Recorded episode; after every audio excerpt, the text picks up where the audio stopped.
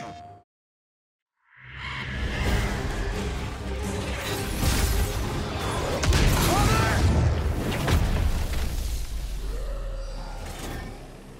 you are at your weakest, in fear and doubt, are a burden too heavy to bear. remember this. You are not alone. God of War Ragnarok v prodeji na Smarty.cz a JRC.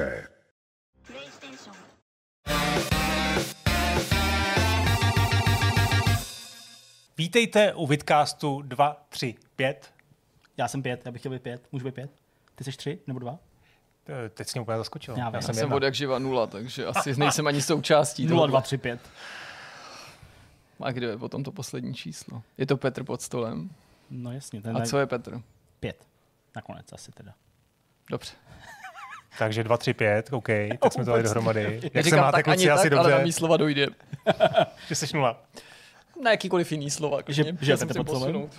Musíš, musíš se takhle omezit. Petře. Tady si neděje, ale Uh, no, 2, 3, 5, uh, to už je hodně čísel, bych řekl, docela.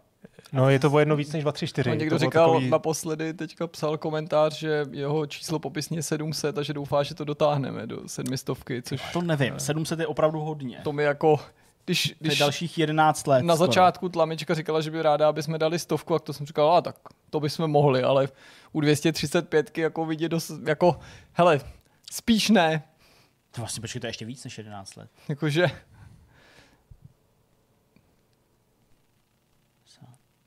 To je... To 300, je teď 300, 450? ale můžeme začít číslovat osm, novinky, devět kdybyste let? chtěli. Novinkový souhrny To a to sedmistovku uděláme celkem slušně. To je 9 let. To je v pohodě, to se Aha. dá. Dobře. No, můžeme číslovat všechny videa, které vydáváme, i streamy. Počkej, za 9 let to jako pomalu budeš vypočítávat, jestli máš jít do předčasného důchodu, nebo... A co? Jako, tak snad budeme pořád hrát, nebo ty se jako chystáš? Pověsit joystick na hřebík. Já rozhodně ne. 14 let. Jako to je je. 14 let, jo. To si počítal. No, tak počkej. 700 děleno. Teď oni No ale tak 700 bavíme se dílů. o příštích... Ne 700 dílů, oni chtěli Do sedmistovky. do sedmistovky. Takže 250 už máme skoro. Jo, takhle. No, to je pravda. To mě nedošlo, vidíš to. No, tak radši nechme Demo automaticky. myšmaš je tady. Nechme- Mimochodem, dneska tady byl jeden náš oblíbený kolega, radši neřeknu jeho jméno, protože je jistá nenulová šance, že byste mohli vzít do rucky pochodně a vidle, který nám zcela seriózně navrhnul, že bychom myšmaš měli odříznout od vidcastu a ne, nezrušit ho, takový tyran by to nebyl, ale spoplatnit ho, že prej všichni to teďka tak dělají, že Hmm. část moderní, je spoplatněná. To je pravda. Hmm. jsme říkali, hele, A to no bychom a měli- co to jsme bychom říkali? pak No, měli... co jsme říkali? Jsme říkali, že už je příliš pozdě. My jsme, říkali, my jsme říkali, že ne, ale kdyby náhodou se to někdy stalo, tak eh, tenhle ten díl necháme zmizet a prostě nebudeme se k tomu hlásit. Hlavně by to bylo podle mě zavazující, že by si jako nutil k tomu, že když už teda za to žádáš peníze, tak ten Že to musí být dobrý. že to musí být jako dobrý, že, musí, že to není takový to zdeňko, já jsem nic nestihl, tyhle, to nejde prostě. A není to součást toho humoru, jako za- že, za že právě Zdeněk říká, Jak že nic nic nestih a tak a pak se to nějak jako vyimprovizuje. Já takhle, že by to byl takový running joke. Že bychom spoplatnili, No, já tak jsem nic. Že v Movie Zone třeba Karel R. nikdy nepřišel, nebo něco takového. Tak OK. já jsem nikdy nic neměl a vždycky něco mám. Dobrá, Dobrý. Tak, uh, Uh, tak to probereme ještě. jo. tak to probereme. No každopádně jsme ale na začátku normálního vidcastu. No, je to tak. Takže no, máme témata, že normální, máme rozhovor, možná, jo. máme ten myšmaš nachystaný nějak. Máme obrovský rozhovor, tím Máme musíme obrovský, tentokrát pojďme začít, začít. protože naším hostem byl Marek Španěl, spoluzakladatel studia Bohemia Interactive a my jsme si vytkli nemalý cíl. Probla tak nějak s Markem tu historii. No, tak nějak jako všechno. Bylo nám jasný, že je to bez šance, ale udělali jsme pro to maximum. Normálně mají rozhovory kolem 30 minut, ten má 50. no. ale nestačilo to. Padlo Atari. No, No, no se hodně. Viď? Hele, no tak já jsem tam prostě strkal toho Gravona, no, že jo, no, tak to jasně. se jako muselo. Ale probírali jsme lecos, takže byly tam takový témata, jako který byste čekali. Logicky, jo, začátky, prostě takový ty jako highlighty těch her. Ale byly tam zase takový docela i jako specifické oblasti. A to mě možná uh, přijde, že jsem na to ještě jako pyšnější, pokud můžu použít na ten termín, že jsme se dostali i k tématům, který třeba ne tak často se můžou rozebírat. Tak doufám, že se vám to bude líbit. Bylo to samozřejmě super, hmm. tak jsme z toho velmi považovali, že se Marek uvolil k tomu dát nám rozhovor, protože herní rozhovory nedává příliš často. Přesně. A samozřejmě ve spolupráci tedy by tady mělo zaznít uh, s PR marketingovým oddělením Bohemky, který to domluvilo samozřejmě. Přesně. Takže děkujeme za tu příležitost, snad vás to naši diváci Posíláme srdíčko nebo malý tank nebo Tak. Malý gravon posíláme. Malýho Gravona. To se dělá takhle. Teď ti napadlo, že možná se na to na začátku někdo z Bohemky bude dívat, že jsem to neměl dělat, tak gravon se takhle nedělám. Ale jinak to platí. že to posíláme, ale bez toho, bez toho zvuku krocana. Mlčet ti zlato někdy. Uh, já mám téma, uh, budu vám povídat v takový kondenzovanější, ale pořád bych řekl dost obsáhlý uh, verzi. To, co napsal Mick Gordon na stránky uh, portálu, spíš na magazínu Medium.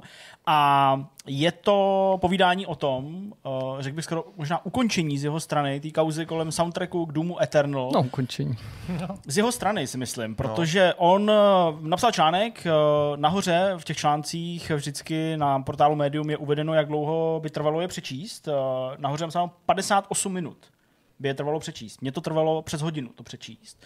A, a přečetl jsem to od začátku do úplného konce a povím vám tudíž, jak to za soundtrackem bylo eh, pohledem Mika Gordona, který ale do toho svého povídání, dlouhatánské analýzy, rozboru, rozdělení, eh, rozdělení ho dokonce na kapitoly jednotlivý, tak vnesl tolik důkazů, tolik jako jasných nějakých ukázek z mailů, samozřejmě pak ukázky, které se týkají jeho práce, kvality toho soundtracku, kde zis, vznikly nějaký jako nedostatečný zásahy a tak dále. Prostě tolik jako silných argumentů, že je hrozně těžký nevěřit jeho verzi. Jo? Byť samozřejmě je to jenom jeho uh, výpověď a nepřišla na to žádná zatím reakce ze strany i softwaru, Bethesdy, Martyho Stretna a dalších, tak je to šokující, řekl bych. Fakt je to velký, šokující a nějaký takový highlighty z toho tady rozeberem. Určitě mě bude zajímat Jo, já jsem to četl uh, taky. Honzův názor, Je protože to- milá, uh, milovník Doomu. Miláček. Miláček. My jsem, ale dobře jsem milovník Duma, ale nesnáším Eternal. Jo, to chci, aby tady padlo na začátku. Kvůli- To prostě, kvůli ne kvůli Gordonovi. tomuto, ale ne, samozřejmě, že ne vůbec. Kvůli Stretnovi. Když už tak, já jsem jako Jasně. strana, Team Gordon. Team Gordon, ale ne, jako to, to, to, to, to vůbec ten Eternal jako absolutně. No já vidím, že jsi s tou úplně začal koktat, Koktat. jako, že prostě se můžeš pomočovat No, kvůli tomu. Tenhle ten příběh je hodně depresivní. Já jsem si připravil téma, který je naopak takový uvolněnější. Jasně. Mám tady pár ukázek eh, z televizních seriálů, které jsou nějakým způsobem uh, souvisejí s videohrami. OK. Tak třeba vás pobavím. Nevím, Určitě. jak to samozřejmě bude ve výsledku Závažný téma, vypadat. lehký téma, odlehčí Tak. to, paráda. Rozhovor, který jsme tady se snažili zapromovat, co nejlíp to šlo i krocanem, no a na závěr samozřejmě myšmaš. Nevím, nechci předbíhat, ale možná se ještě krocan vrátí, tak pojďme na to.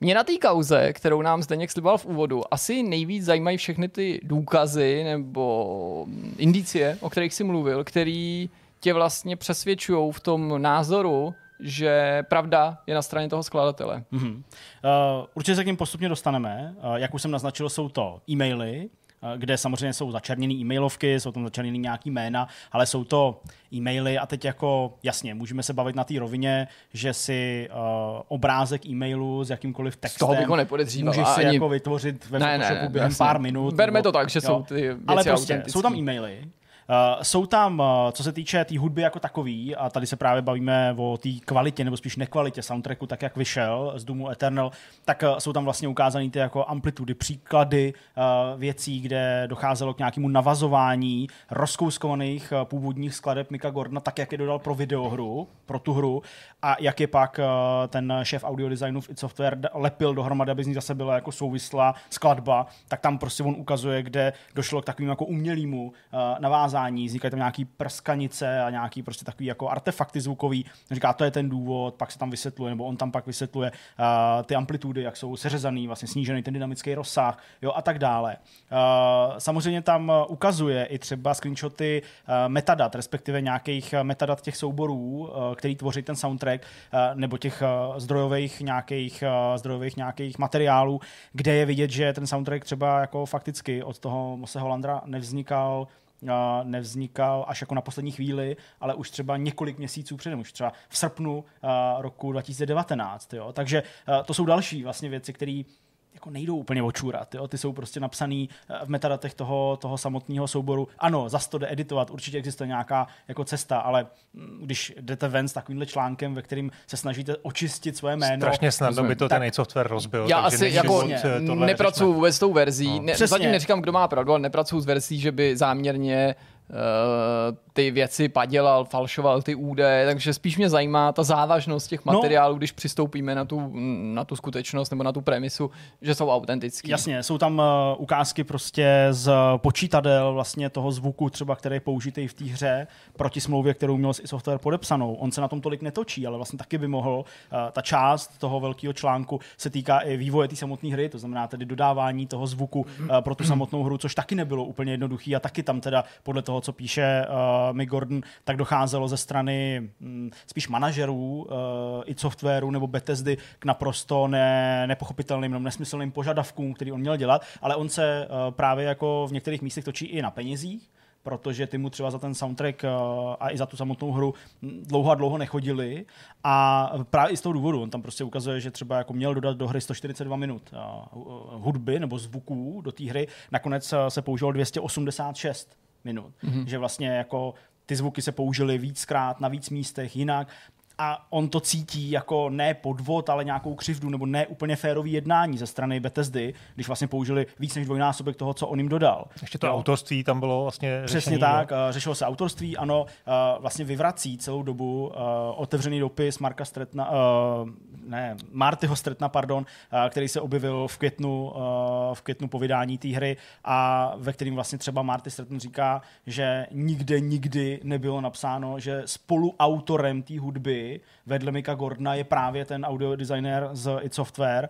Přitom on ukazuje screenshot, kde je to prostě ze Spotify nebo z něčeho, je tam prostě jako authors a jsou tam oba dva vedle sebe. Jo? Takže tam to autorství vlastně neoprávněný je přišknutý někomu, kdo tu hudbu nevytvořil, ale jenom jí podle slov Mika Gordona velice neobratně spojoval dohromady a vytvořil z toho paskvil, který pak byl prostředkem obrovské kritiky, která hmm. se snesla samozřejmě na hlavu Mika Gordona kvůli tomu, jak to popisoval Marty Stratton. A vyvrací tam prostě tyhle jednotlivé věci, uh, rozebírá ty jednotlivé části toho otevřeného dopisu, který my jsme samozřejmě taky na Vortexu uh, citovali, když uh, jsme neznali ty další okolnosti, takže vlastně tam jsme byli v tom momentě, kdy jsme říkali, aha, tak je to možná celý trochu jinak a vlastně hmm. asi mají pravdu vývojáři, jo, takže nakonec se ukazuje, že prostě ty věci, které tam Marty Stratton napsal, tak uh, pravdivý nejsou a nebo z největší pravděpodobností pravdivý nejsou a navíc tam samozřejmě tedy Mick Gordon operuje s tím, že mu vlastně nabídli, uh, on říká šesti uh, místnou částku za to, že bude navždycky akceptovat to, co v tom redditovém postu je, v tom hanopisu skoro až,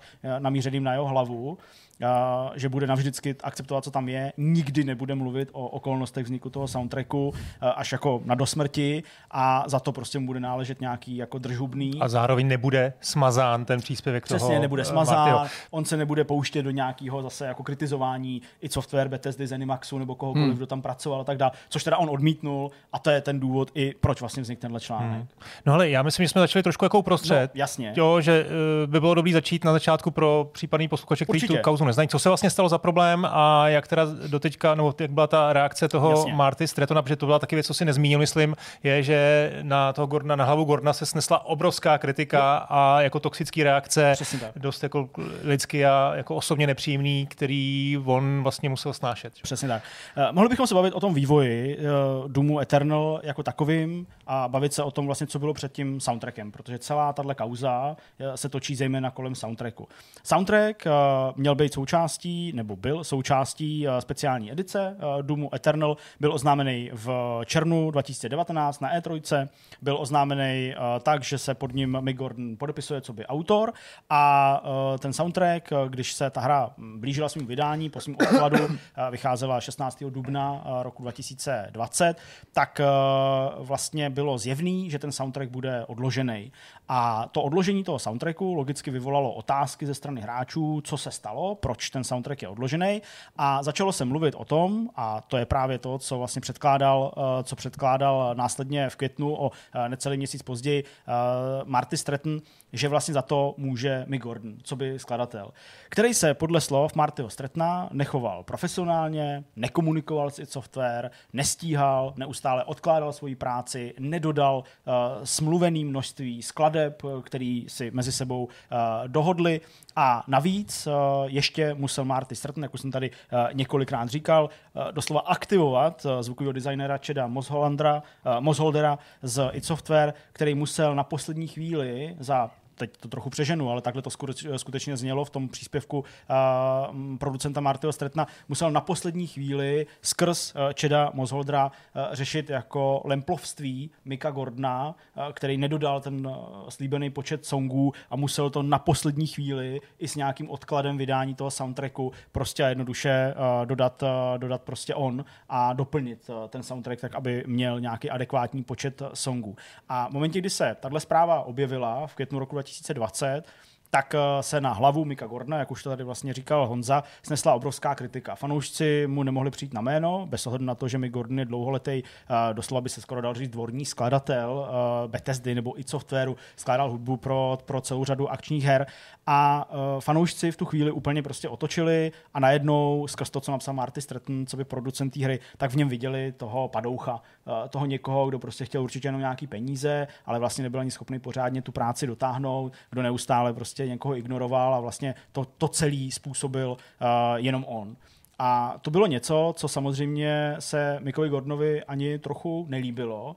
A jak se k tomu postupně budeme dostávat, tak vlastně to v něm vřelo a přes nějaké další okolnosti kypilo až tedy do listopadu letošního roku, kdy vydal tenhle článek, ve kterým se snaží bránit a hájit a uvádět ty věci na pravou míru, nebo respektive uvíst věci na pravou míru tak, aby fanoušci a hráči pochopili, že on a nebudu přehánět, je obětí uh, prostě nějakýho jako, nebo nějaký snahy, uh, účelový hmm. snahy uh, manažerů, uh, producenta, uh, prostě jednoduše ukázat na někoho, kdo prostě může za věc, která ale byla systémovou chybou a nebyla zvládnutá od samého začátku. Nečekal příliš dlouho, nebo zbytečně dlouho, neotálel, zbytečně neměl reagovat i hned, protože si asi, neříkám, že jako Jasně.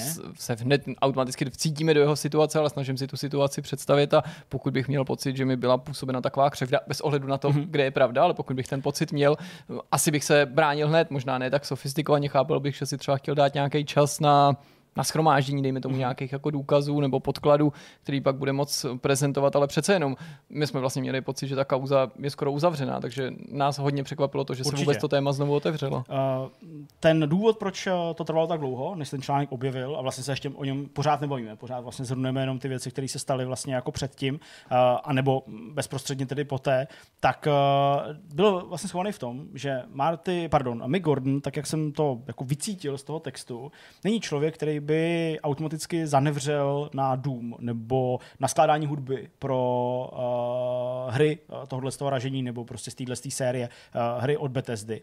A on se v těch uplynulých necelých třech letech, protože v květnu už by to byly tři roky, tak dva a půl letech, tak se snažil uh, vlastně o to, aby ten soundtrack mohl opravit a aby se dohodl s id Software, potažmo s Bethesdou, s Animaxem, to už je jedno, v jaký struktuře to vezmeme, eh, na nějakých podmínkách, eh, ve kterých by k tomu očištění jeho jména došlo. A tlačil na ně svýma právníkama eh, v těch letech, který nás hmm. prostě dělí tedy od toho posledního, od té poslední aktualizace. A on vlastně chtěl, aby ten příspěvek byl smazaný, z toho Redditu, mm-hmm. aby sám Marty Stratton nebo zástupci id Software na, mm, jako bez nějakého otálení zbytečného na pravou míru uvedli, jak to bylo, uvedli, že on to nepokazil, že splnil naopak kontrakt, který podepsaný měl, a k tomu se dostaneme, eh, co bylo jeho obsahem, a že prostě ty skladby, které jsou špatně, takže prostě nejsou jeho dílem a že on za ně nebyl zodpovědný. A aby jednoduše informovali ty hráče o pravdě. O tomu šlo, šlo mu opravdu. A šlo mu o to opravit ten soundtrack, protože nechtěl, aby za ním byla nějaká práce, která je nehodná jeho zkušenostem a těm dlouhým letům, který strávil v tomhle tom biznisu. Takže to byl ten důvod a vlastně uh, narážel neustále na takový ty jako zdržovací mechanismy ze strany právníků Martyho Stretna nebo právníků i software, který, uh, jak on popisuje, v několika vlnách se tvářil velice optimisticky a velice jako otevřeně k tomu jako jednat uh, o těch podmínkách, o tom, že teda ten post smažou a že se to nějak urovná a že se opraví ten soundtrack, ale když už došlo skoro na lámání chleba a na domluvení toho, jak to bude probíhat, tak se zase odmlčeli, zase ho blokovali, pak mu zase předložili tu jejich, uh, tu, tu jejich nabídku, to znamená dát mu ty prachy, aby, ne, aby držubný. Uh, přesně držubný, aby nic neřekl, aby prostě uh, akceptoval to, že takhle to prostě bylo, aby přijal, že on je jako teda tím výníkem a takhle navždycky bude To se mu samozřejmě nelíbilo. A došlo to po sérii různých eh, odkládání schůzek a eh, vyjasňování toho, jak to bude, to dospělo až do tohohle z toho bodu, kdy už prostě si mi Gordon dle mýho řekl fuck it a prostě to sepsal. Takže teď se z toho vypsal a teď teda přichází ta část, ve které on odhaluje ty věci, které jsou, jak jsem říkal, a fakt nepřeháním, jako šokující do značné míry. Já přeskočím tu část vývoje uh, hudby pro, pro Doom jako takovej, zmíním jenom pár fakt jenom drobností krátkých, Například to, že podepsal smlouvu, v té smlouvě stálo, že logicky hudba má za přispění nejlepšího úsilí, svědomí a schopností Mika Gordona co nejlépe nebo ideálně doplňovat hratelnost té hry, a oni po něm chtěli velice krátce po té, co začal jako pracovat, tak po něm chtěli, aby už dodával finální hudbu. A on se s nimi například jako neustále uh, dohadoval přes e-maily, že nemůže dodat finální hudbu například do levelu, který neexistují. Hmm. Že to neumí. Jo? A vlastně narážel na takový ten jako manažerský svět a ten kreativní svět trochu. A to byl třeba jako jeden z těch problémů. Dlouho mu neplatili, ty peníze mu zaplatili prostě po, po strašně dlouhé době, kdy on říkal, že to prostě pro něj byla jako obživa a že neměl žádnou jinou práci, protože prostě tohle bylo jako mm, náročný a potřeboval tomu věnovat maximum péče. Peníze dostal po 12 měsících v podstatě jako neplacení ničeho a v momentě, když třeba se ozval, tak mu měl ten Marty Stratton z pozice toho producenta i dost jako nehezky odpovídat ve smyslu, hele, ty máš jediný prostředek, jak se můžeš vyjádřit k něčemu, a to je Audacity. Jo? Takže nechceme se, jo, Audacity je software na, na, na mixování hudby, ne, nevím, jestli v něm pracuje, ale to byla jako uh, verze, kterou mu měl Stratton říct, takže ho takhle jako neustále odpálkovávali prostě pryč a říkali, že to nebylo jako lehký, nebo že třeba prostě po maximálním vypětí, uh, kdy už jako crunchoval, aby prostě 20 hodin denně, aby to prostě jako dokončilo včas, protože se blížilo na tom vydání, tak jako jen tak z ničeho nic odložili tu hru jo, pak na ten březen 2000, uh, 2020. Takže v tu chvíli vlastně on se cítil hrozně jako podvedený, že strašně makal a najednou to jeho úsilí, který směřovalo k nějakému původnímu termínu, tak jako vzalo za svý a on nemusel tak pracovat rychle, nebo jo, hmm. nemusel prostě být v takovém stresu a tak dále. Takže uh, takovýhle jako momenty se tam děli. Ale uh, abychom, se, uh, abychom se dostali, uh, abychom se dostali k tomu soundtracku, tak celý to začalo už na E3 2019, kdy tedy uh, i software, potažmo teda Bethesda, bylo to na showcase Bethesdy, tak uh, oznámili datum vydání, uh, datum vydání vydání Doomu Eternal a společně s tím uh, se spustily předobjednávky, jak to obvykle bývá, a předobjednávky standardní i nějaký deluxe edice. A právě uh, součástí deluxe edice uh, měl být soundtrack uh, podepsaný Mickem Gordonem. Mick Gordon se tohle dozvěděl z médií že na nějakém takovém soundtracku bude dělat. V tu chvíli on furt pracoval na té hudbě pro Doom Eternal.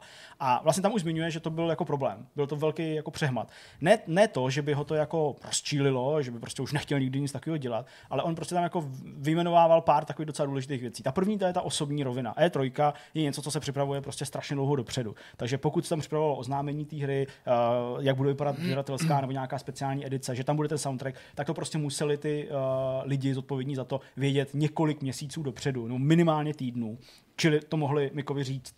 Jo? On s tím počítal, stejně jako u Doomu 2016, že bude dělat soundtrack. Ale prostě to, že mu to neřekli, ho naštvalo na osobní rovině. A pak vlastně varoval Bethesdu, potažmo i software, a říkal jim, že to může být právní problém, protože pokud by se, nedej bože, něco stalo, čímž ale on nevyhrožoval, on jim jako předkládal, že se může stát nějaký problém, že kdyby se nedohodli, kdyby to jako nebyl schopný on udělat a nebyl to soundtrack od Mika Gordona, tak se vlastně dostává Bethesda, co by vydavatel té hry, eh, do možnosti nějakého čelení soudního sporu ze strany eh, spotřebitelů, zákazníků, který by si pod jako klamavým dojmem, že tam soundtrack od Mika Gordona, známého skladatele, bude, předobjednali hru a nakonec tam nedostanou ten soundtrack od něj, od někoho jiného. A on říká, to prostě může být problém a nakonec se to ukázalo jako problém, až někde ke konci k vydání uh, se tomu dostaneme. Takže to ho vlastně strašně jako naštvalo a trápilo. Ale co bylo ještě horší, a to on popisuje velice podrobně v několika těch kapitolách, bylo to, že se nebyl schopný s nima strašně dlouhou dobu dohodnout na tom kontraktu. Aby teda po té E3, když už se vědělo a slíbilo se, že tam ten jeho, jeho uh, vklad bude, tak se s ním prostě nebyli schopní lidi z software domluvit a předložit mu nějaký kontrakt. A jak jsem řekl, to je prostě něco, co tam fakt jako řeší dlouho a vidět, že mu na tom hrozně záleželo a vlastně nechtěl, do té doby, dokud, ten, eh, dokud tu smlouvu bude mít podepsanou, tak nechtěl na tom prostě jednoduše pracovat. Pořád měl svý práce dost uh, ve smyslu dodávání uh, hudby do té samotné hry a tímhle se nechtěl moc zabývat. Ale usiloval o to, aby tu smlouvu s ním někdo podepsal a bombardoval, on říká, i software požadavkama na pravidelné bázi. Psal Stretnovi jako producentovi, psal dalším v, v i software A oni ho buď to ignorovali, nebo jednoduše prostě nepřicházeli s nějakou nabídkou, která by ne pro něj byla adekvátní, ale která by prostě byla smysluplná v tu chvíli. A když už ta ignorace ze strany i Software trvala příliš dlouho, tak se Marty Stratton začal domluvat přímo s lidma z Bethesdy. V rámci toho článku dokonce otisknul e-mail, který zasílal po novém roce, to už bylo až po novém roce, to znamená už na začátku roku 2020, tak to vlastně odeslal několika lidem z Bethesdy, ještě se v tom e-mailu omlouvá, že neví, jestli to posílá těm úplně správným lidem, uh, protože neví, kdo by tohle to řešil, ale vysvětlil jim tu situaci, že ho prostě, uh, že ho prostě Stratton a lidi z id Software absolutně ignorují, ale že se strašně jako přiblížilo to datum, kdyby měl už eh, ten soundtrack být na stole a on Hmm. prostě potřebuje nějaký čas na to to udělat. Takže oni byli A velice... pro něj prostě určitě nebyl argument na tom pracovat, dokud nebude zasmluvněný. Prostě jako to zní, no. nepřipravoval si to bokem, nebo Hmm. prostě chtěl to nejdřív prostě černý na bílém. možná dobrý říct eh, vlastně technickou technikáli, že, ten, že, že hudba do hry, to je jedna věc, Jasně. která, na který se pracovalo, a pak je ten soundtrack. A to je vlastně něco, co ono to spolu trošku souvisí. Mhm. Mm-hmm. Ten soundtrack vychází z té hudby do hry, je potřeba tam udělat nějakou jako poměrně dost náročnou eh, postprodukci, ale je to něco, co je, kde je jako synergie. Že? jo? A tam Přesně. Oni eh, zdrojový jako části, uh, zdrojové části uh, pro ten soundtrack existují v té hudbě, kterou on skládal pro tu hru jako takovou, logicky, to prostě hmm. jako ze sebe vychází.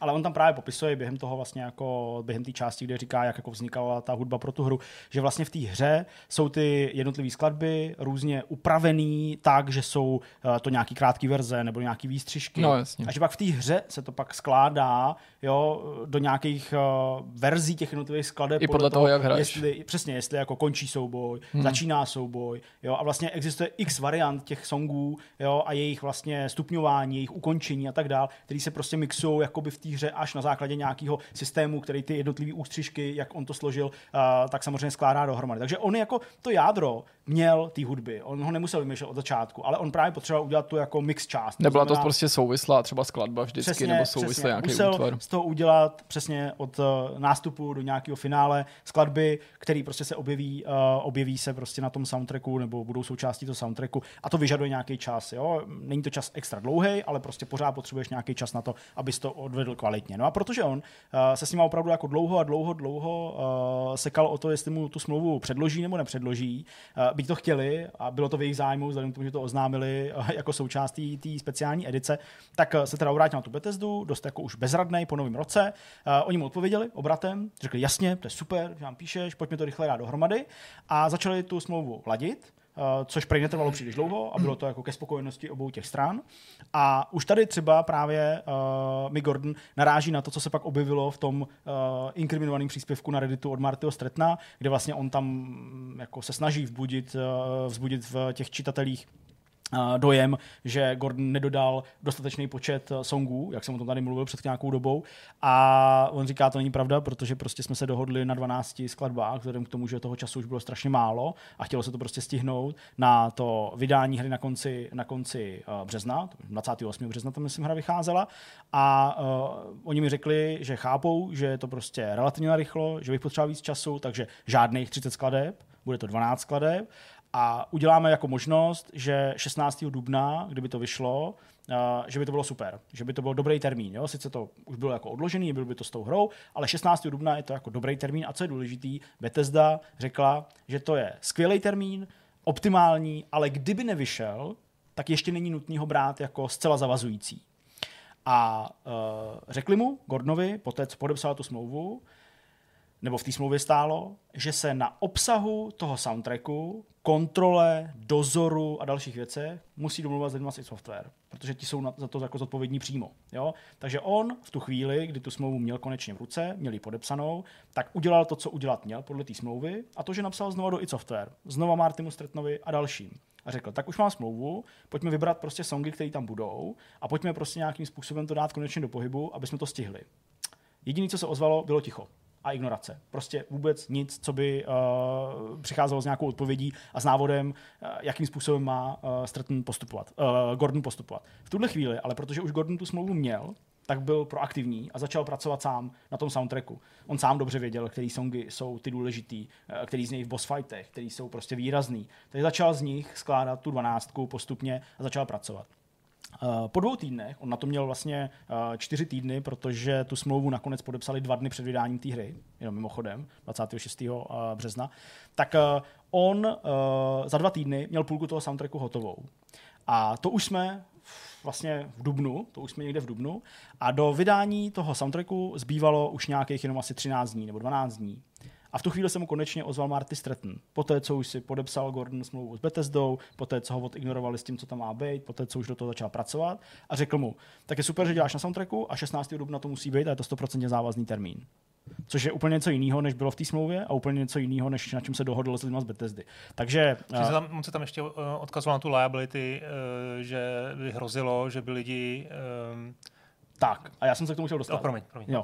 Uh, takže uh, to, že to bylo závazný, uh, Gordona samozřejmě překvapilo, nemilé, No. mm, jako cítil obrovský tlak a zjišťoval, proč, z jakého důvodu. Najednou se ozval teď po takové době a najednou říká, že 16. dubna je uh, ten závazný termín. A on právě uvedl to, čeho se uh, Gordon bál celou dobu. A to, že v některých zemích, kdyby to ti fanoušci nedostali do 20. dubna, tu, uh, ten, ten soundtrack, tak by mohli žádat o vrácení peněz za předobjednávky. A vlastně to je něco, čeho se Gordon obával od začátku a něco, co nakonec ho přimělo pracovat v obrovském stresu uh, v tom, aby to prostě i po tom odkladu toho soundtracku stihl nějakým způsobem doručit. A to samozřejmě něco, co jako nepřijal úplně, úplně jako dobře, bych řekl, a něco, co by nějakým způsobem vítal. Takže začal na tom pracovat, on říká, stejně jsem to chtěl stihnout a těch svých 12 songů prostě dodat čas. I když uh, to vlastně uh, dodal, i když uh, byl schopný tu svoji část uh, splnit, tak se stejně dočkal toho článku od Martyho Stretna, že to nesplnil. A právě v tu chvíli, kdy uh, se jako v úvozovkách zdálo, že už je to tak On to, jenom aby jsme připomněli divákům, Stratton prezentoval tak, že to nesplnil, aby vysvětlil tu spornou kvalitu toho soundtracku, Přesně. ale i množství těch skladeb, že nakonec Ano. ten soundtrack neobsahoval jenom těch Ano. 12 skladeb. On řekl, že se už spolu v lednu, to řekl Stratton, že se v lednu, což nebyla pravda, to bylo až v březnu, uh, dohodl s Mickem Gordonem, on se nedohodl, dohodla se Bethesda, na 30 skladbách, což nebyla absolutně pravda, to byla lež. Jo? A eh, to on prej, podle Martyho Stratna, nebyl schopný mi Gordon dodat, ale jak říkám, ta skutečná smlouva byla 12 skladeb do 16. dubna, pokud by to vyšlo. Takže A uh, mohl ten soundtrack výjít, myšleno teďka z pohledu těch zákazníků s 12 skladbama na místo 30, nebo proč byl ten tlak Nezdá na to tam se. ty skladby vydat, Já nebo myslím, da, doplnit? Ne, já myslím, že jako tam byl nějaký očekávaný rozsah, eh, který oni museli jako splnit, i když ale je teda férový říct, že o tomhle se v tom článku pokud vím, nepíše, jako ve smyslu toho, kde, Víš, se, jako- kde jako vznikl ten, eh, ten jako limit. Mě to, totiž zajímá, když tu smlouvu uzavírali, Mhm. i třeba v dobrý víře, Bethesda a Gordon, jestli si byli vědomí, že s tím daným počtem a tedy termínem, který už si vysvětlil, naplňují ten tu předpoklad kvotu nějakou. přesně pro to splnění toho, aby ta předobjednávka byla Ne. korektní a uznaná, anebo jestli už tehdy se rozhodli trochu na tenký let a řekli si, možná to nebude mít ten původně avizovaný rozsah, já nevím, jo, to jenom jako předkládám jako hypotézu, protože nevím, jestli se mluvilo o rozsahu toho soundtracku, a řekli si, tak to risknem a na druhé straně v id Software, aniž bych je tím chtěl hájit, si třeba prostě Stratton řekl, hele, to nemůžeme risknout, nebo nemůžeme tam dodat méně těch skladeb, musíme to dofouknout a pak najednou se začalo vymýšlet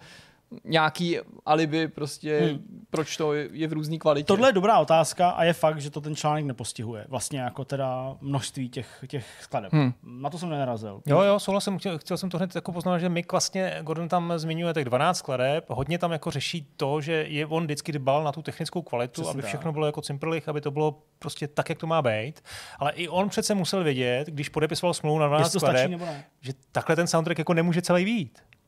To je ale pravda trochu zvláštní, to musím uznat. Jako to samozřejmě bez, eh, bez čehokoliv dalšího prostě musím uznat a nejsem si fakt skutečně No, vědom, že by a tam my bylo... už samozřejmě víme, eh, a ty to teď chceš říct, že do toho tedy eh, Stratton zapojil jinýho Jasně, audiodesignéra. Což byl Chet Mosholder z tak, který který měl doplnit ten soundtrack teda do nějakého jako přijatelnějšího Tak. množství a, těch skladeb. A pozor, a když, mluvím o tom, že doplnit, tak to znamená, že vzít vlastně tu Stratonovou hudbu ze hry tak. a udělat postprodukci. Protože uh, to, co se mělo jako dít, uh, tak jak to popisoval Marty Stratton v tom redditovém příspěvku, bylo to, byť my tu realitu už tady odkrýváme, že teda jako nestíhal mi Gordon, potřebovali jsme tam té hudby víc, takže jsme řekli audiodesignérovi, aby šáhnul do těch dat, který uh, mi Gordon vytvořil pro hru, nikoliv pro soundtrack, a začal z těch ústřížků lepit další songy. Jasně. No a my známe A tohle odpověď by- na, na otázku, No. jestli Mick Gordon věděl, ještě předtím, než ten spor vyeskaloval, že by ta jeho část soundtracku teda byla doplněná? Ano. A To bylo by věděl. to pro něj přijatelný? On to věděl. Pokud by to mělo dobrou kvalitu? On to věděl, protože když se bavili s tím Stretnem, respektive když jako Stretton na něj udeřil s tím, že už mají ten deadline opravdu jako daný toho 16. dubna, tak eh, to jméno Čeda Mozholdra tam padlo a vlastně on je spojil v té komunikaci a sám mi Gordon říkal, je blbost, abychom jako každý se snažili o nějakou vlastní verzi prostě soundtracku, protože eh, on, Čeda Mozholdra, vnímal ze strany Stretna jako nějakou záchranou brzdu, která by to prostě jako dokázala do toho 16. eh, dubna doplácat, tak říkal, je blbost, abychom postupovali proti sobě, Jo, dělali prostě něco dvakrát. Pojďme teda jako si určit, kdo co jako nějakým způsobem udělá a pojďme to prostě dát dohromady společně. Takže oni to jako o sobě vzájemně věděli, mm. ale nekomunikovali spolu údajně, mm. a, což je teda příznačný pro celou tuhle spolupráci.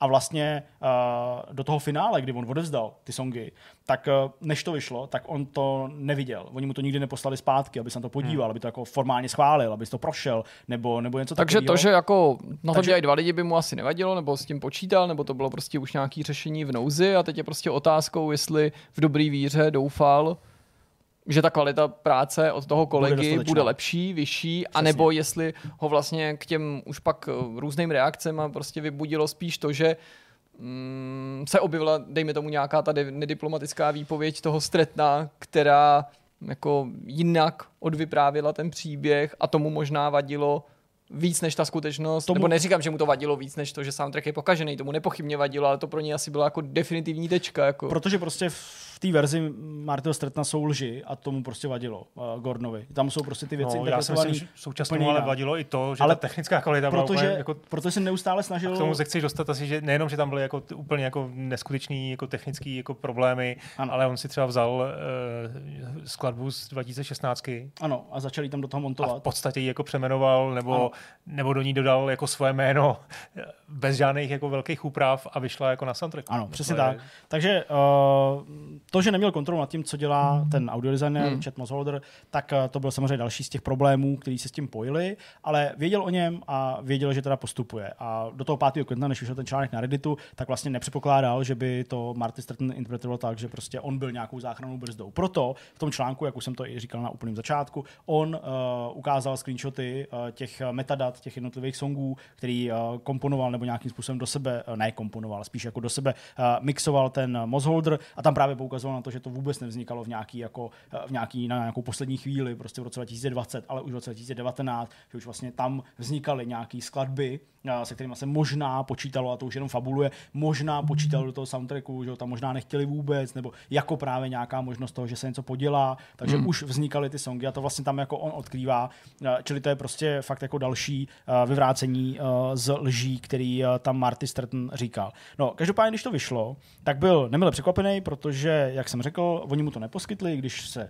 mnohokrát ptal, on s nima velice aktivně komunikoval, tak uh, mu to neposkytli, čili on vlastně vycházel jenom z těch songů tak, jak je našel na tom soundtracku. Uh, logicky se stal terčem té kritiky uh, kvůli tomu, že tam prostě došlo k tomu omezení toho, omezení toho dynamického rozsahu, že tam byly prostě songy, které tam vlastně vůbec neměly být. Tady Honza říkal z 2016. Uh, vadilo mu, že tam na některých platformách, ne úplně všech, ale na nějakých platformách, kde se to streamovalo, uvedený Mozholder jako autor, protože on žádným autorem nebyl a to ani těch. Spoluautor. Uh, spoluautor, pardon, spoluautor, což uh, ten Stratton v tom květnu v Redditu, uh, nebo na Redditu vlastně jako vysvětloval tak, že, že to nikde se neobjevilo, že to je nějaká jako vý, uh, lež, nebo že je to nějaký výmysl Mika Gordona, že byl vždycky uh, uvedený jako spolupracující uh, umělec, tuším, nebo něco takového, prostě takový jako neutrální nějaký, uh, nějaký termín, který měl tu jeho spolupráci uh, potrhnout. Ale jak ukázal prostě Gordon na, na základě screenshotů, tak to nebyla pravda. Prostě byl někde uvedený Mozholder jako autor nebo spoluautor, což mu prostě vadilo. A uh, co se týče té tý kvality, tak tam rozebírá hodně, protože to je jeho denní chleba, takže jak už jsem tady i o tom mluvil, rozebírá tam ty amplitudy, vysvětluje uh, omezení toho dynamického rozsahu, uh, ukazuje ty vlastně různé praskance v těch zvucích, někde, kde to na sebe nenavazuje, někde, kde se překrývají nějaké části songu a jsou blbě načasovaný, takže on prostě říká, když to posloucháte, tak to má úplně rozhozený tempo, jo, vůbec tam nejsou slyšet jednotlivý, jednotlivý nástroje, jo, protože prostě se mlá mlátějí o sebe v těch jako vejškách a v těch hloubkách, takže je to něco, co prostě pro ucho úplně jiný, než když poslouchají lidi ty, těch 12 skladeb, který namixoval on sám a který zase ten dynamický rozsah má jiný. Říká, že to prostě vzniklo proto, protože ani v té hře nejsou ty jednotlivé útržky ve stejných nějakých úrovních a tak dále, že z nich jako když budeš lepit ten song, tak poznáš ty přechody tak právě proto musela přijít taková nějaká jako práce lopatou, která to jako skrouhla na podobnou hlasitost a, a podobný nějaký rozsah. Takže to tam jako rozebírá opravdu na mnoha, mnoha obrázcích, ukazuje, kde ty jednotlivé přechody jsou a jako nechce asi působit tak, že by se opíral do té práce toho Mozholdra, ale vlastně jako naznačuje, že ta jeho práce byla velmi neobratná, jo? že i v tom restaurování nebo v nějakém tom slepování těch eh, jednotlivých částí, že to prostě jednoduše nebylo dobrý. No a od té doby, kdy to vyšlo, tak uh, si Mick Gordon prošel fází, tak jak on to popisuje, uh, ne snad vyhoření, ale jako obrovskou frustrací, ztrátou kreditu uh, ze strany i svých kolegů samozřejmě, nebo nějakých potenciálních zákazníků. Cítil, že se k němu nestaví tak pozitivně nebo tak otevřeně a vroucně, jako před tímhle incidentem, což prostě jednoduše se odrazilo na uh, zase penězích, který mohl vydělat a jednoduše na té jeho profesní, uh, profesní stránce života. A i to byl ten důvod, proč prostě se uchýlil k tomu článku nebo k této analýze. A jak už jsem tady vlastně předesílal, byť uh, opačně časově, tak uh, po celou tu dobu se prostě snažil s tou Bethesdou uh, vyjednat to, že opraví ten soundtrack, když teda oni uznají, že on tu chybu neudělal a veřejně to budou komunikovat, hmm. smažou ten post. O to se snažil, pak i sám o smazání toho postu. Ozval se moderátorovi nebo administrátorovi tý, tý, toho, toho Redditu nebo té stránky na Redditu a on byl hrozně nápomocný, ten člověk, co to tam spravuje, obrovský fanoušek Duma a, a všechno povídá se s Mikem Gordonem a chce mu vyhovět. Takže obratem v podstatě ten post zmizel, za 12 hodin byl zpátky, ten účet Mika Gordona na Redditu byl zablokovaný, respektive přístup do té Redditové stránky, zablokoval si ho ten moderátor na Discordu, kde spolu komunikovali a ozval se Gordonovi Stratton v jedné z několika mailových komunikací, které proběhly v těch uplynulých mm-hmm. dvou a mhm. půl letech, kde se na něj obořil a osočoval ho z toho, co se to vůbec dovoluje jo, a tak dále. Prostě jako kdyby úplně pomíjel tu, tu, tu skutečnost a pravdu, nebo uh, ten fakt, že si to možná uh, z velké části Stratton sám vymyslel. Takže uh, to prostě byla další taková jako kapička, která pomohla tomu, aby ten pohár přetekl a když už mu jako došly ty nějaké možnosti, protože on sám říká, nemá prostředky na to, aby zaplatil soudní výlohy na to, že by se soudil prostě se Zenimaxem nebo s něčím, tak se na to jednoduše jako už eh, vykváknul a udělal tohle. Hmm říkal, že vlastně posledním impulzem pro něj ozvat se a zkusit to ještě jednou s ním domluvit, bylo, když se začátkem letošního roku oznámila akvizice Uh, potenciálně. No já jsem teda si zrovna říkal, jestli to není ten pardon. moment, kdy má zasáhnout já si to... hasič Phil Spencer, a to nemyslím s nějakou jako Jasně. nadsázkou, chápu, že je to problém mu dost vzdálený a problém, který, se kterým na začátku nebyl v kontaktu, ale Jasně. jestli ta role toho bose bose není i v mhm. tomhle tu a tam se vlastně jako schejbnout k něčemu relativně minoritnímu a pomoct a vyřešit to, to vyrovnat. No. Já jsem říkal začátkem letošního roku, to byla samozřejmě oznámená akvizice Activisionu Blizzard, ale tohle to bylo předtím. Ale v momentě, kdy oznámili tu hmm. akvizici a kdy pak dokončili tu akvizici, tak prostě to byl pro ně ten impuls. Bylo by to hezký, kdyby jako Spencer na to zareagoval právě z té pozice někoho, kdo jako by to mohl vyřešit tak jako smířlivě, nebo... smířlivě za všechny, jako přehlídnout Navíc by mohl být relativně věci. neutrální v tom sporu i s tím ohledem, že třeba na začátku nebyl svědkem těch událostí. Eh, mně se to kromě jiného špatně poslouchá, byť teda téma je to samozřejmě zajímavý, eh, z toho důvodu, že je to jako nepříjemnost, tak to samo o sobě jako není teda jako žádná krása, prostě se v tom nímrat, ale i prostě z toho důvodu, že je jako zjevný, komu teďka jako komunita hráčů straní nebo komu Jasně, jako no. věří. Neříkám, že proto není ten důvod. Jako věřit nebo nebo no prostě jako akceptovat třeba takové množství důkazů nebo nějakých, nějakých hmm. uh, indicí, který si připravil, ale z druhé strany prostě, byť teda nechci jako se stavět na stranu nějakého advokáta, i co v je to pro mě takový jako obtížný tím, že uh, vím v tuhle chvíli, že to je jenom nějaká kapitola toho sporu, jo? že vlastně bych nepoužil termín jako že tím je to za ní uzavřený a tím se jako s tím chce, protože vlastně myslím, že to nevyhnutelně povede k nějaký další odpovědi, při nejmenším neveřejný. A je hmm. otázka, jako, co se o tom vlastně jako dovíme, jo? a asi si musím taky klást otázku, aniž bych tím spochybňoval pravdivost téhle verze, protože nechci, aby mě někdo pak chytal za slovo v komentářích a psal, jaký jsem naivka, že prostě ta firma jak je zkažená, má nekompetentní vedení a kde si co si, eh, tak si musím klást prostě otázku, proč se teda to vedení nebo ten stret ten zachovali tak křivě, ale nejen, nejen teda lidsky, nemorálně podle, podle téhle výpovědi, ale nelogicky z mýho pohledu, nebo jako bylo to lajdáctví, ta, ta, ta, protože eh, když teda ještě pominu ten moment, kdy to eskalovalo, ten spor a už teda nevyhnutelně mířilo do nějaký černý díry, tak mě teda zaujalo v tom tvém povídání ten popis té několika měsíční situace, mm, ta neochota uzavřít tu smlouvu a vlastně hledám proto nějaké jako vysvětlení a nevím, jestli hmm.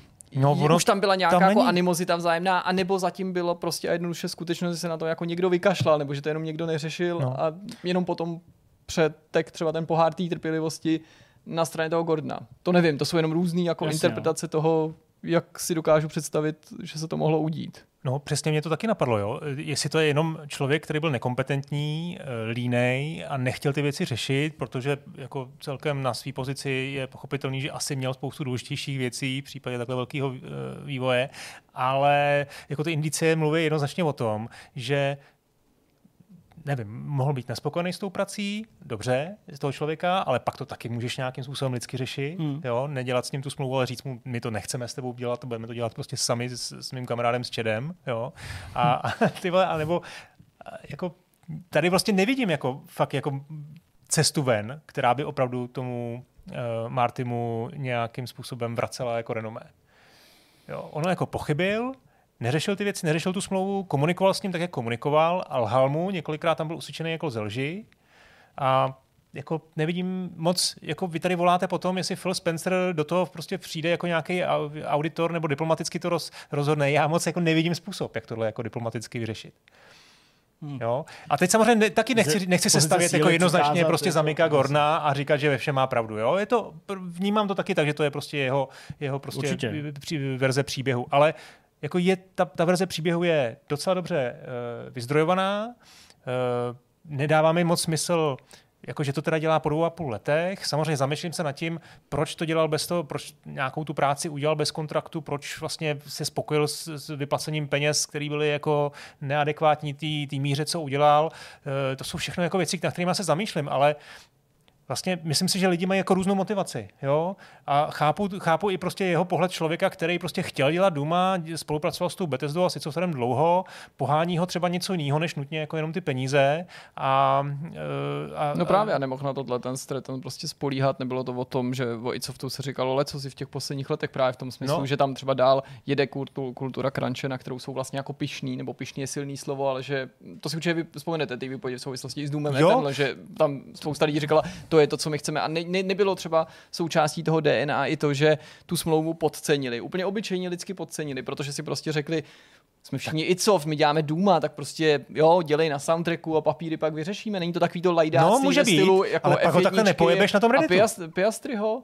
No a Pak tak napíšeš takový Reddit. No to já neříkám, to ale je... tak to už je řetězec událostí. No. To já pro něj nehledám vysvětlení, jo, zas prostě, aby to nevypadalo, že říkám, proč to Streten udělal, ale pak už se mohl dostat jako do úzkých, měl pocit, že teď už ty hovna prostě vlítly do větráku, už prostě fanoušci nadávají na soundtrack a aniž bych to schvaloval, tak pak ano, mohl udělat nějakou úplnou kravinu a začít hmm. prostě bájit na tom Redditu v domění, že se pak spolu prostě nějak dohodnou, nebo já nevím, jo, já jim přece, přece nevidím do hlavy, jo, hmm. ale dokázal bych si představit, že to podcenění té smlouvy nebylo způsobený neochotou i softu s ním jednat nebo dělat s ním ten soundtrack, protože pak by mi skutečně přišlo jednodušší říct, ale Miku, prostě tvoje hudba se lidem líbí, ale vlastně já tě nemám rád, myslím si, že jsi kokot. Hele, a... Na to měl úplný právo, to, je, to bylo přece v pořádku. A myslím si, že se na to jenom jako dlouho kašlali, protože třeba no. řešili důležitější věci, nebo důležitější, ano, tahle je taky důležitá, jiné věci, které považovali za důležitější a mysleli, že to prostě Gordon udělá. No a papíry vyřeší někde na konci a všichni no dobře, budou Jirko, prostě ale happy. Ty půl roku to neřešíš, ale zároveň před půl rokem se začal řešit, že si, že si našel jiného kolegu, který mu zadáš práci. Jako, to je divný. Jo, kdybys no, to s tím neřešil a nějak to jako odkládal, to bych ne, ještě jako lidsky myslím, pochopil. Ne, ale jako, že mezi tím já, řekneš hele, zase, jinýmu... já nechci, aby to vyznělo jako omluva, jo, proto to no, jo, říkám jo, takhle, to... jo, prostě, nebo omluva i softu. Já si ale myslím, že prostě se může současně jako upnout na představu, Gordon to udělá, ačkoliv ty papíry nemáme dořešený, ale vlastně už možná spolu nějaký spory máme, skrz ty maily už to cítíme, takže ano, si už tady prostě dělám nějaký zadní vrátka. To podle mě jako nevylučuje to, že mohl s tím ten Stratton počítat, že se na tom soundtracku nakonec dohodnou, ale stejně si řekl, hele, prostě radši ať to tady Franta, ale ještě baslí, kdyby náhodou to pak celý vybouchlo, protože se nemáme teďka s Mikem rádi. Jo, aniž bych řekl, kdo je, kdo, kdo je z nich kokot, nebo prostě. No hele, já tady teda teď ocituju nějakou část, tady no, aby to jako, jako, jo. Album bylo oznámeno, Pardon. V pohodě, album bylo oznámeno svým jménem, eh, bylo dostupný pro předobjednávky, ještě předtím, než eh, vůbec vznikl nějaký eh, kontrakt, na základě který bych mohl ten, tento album vytvořit. Dozvěděl jsem se to z médií, pak Marty Stratton uh, mi odmítl ten kontrakt jako dát nebo nějakým způsobem se na něm dohodnout. Udělal jsem všechno možné, abych si zajistil uh, vlastně tu jako právní možnost nebo tu jako zasmluvěnou možnost na tom pracovat po tom oznámení, ale jak šel čas, tak Marty neustále blokoval každý můj pokus, který jsem o uh, návrhu nebo uzavření té smlouvy udělal. Uh, často jsem uh, mluvil o problémech uh, ohledně této situace, ale Marty odmítl s tím cokoliv dělat po měsících jakýkoliv neaktivity jsem to vzal do vlastních rukou, oslovil jsem Bethesdu, uh, řekl jsem jim o tom, že si myslím, že to je problém a že se velice těžce dávám dohromady v kontaktu s iSoftware, aby s tím něco udělali. Bethesda i hned uh, obratem začala vyjednávat o tom kontraktu přímo se mnou. Rozhodli jsme se, že přispěju uh, 12 songama, do tohohle z toho vyjednávání Marty vůbec nebyl jako zatažený.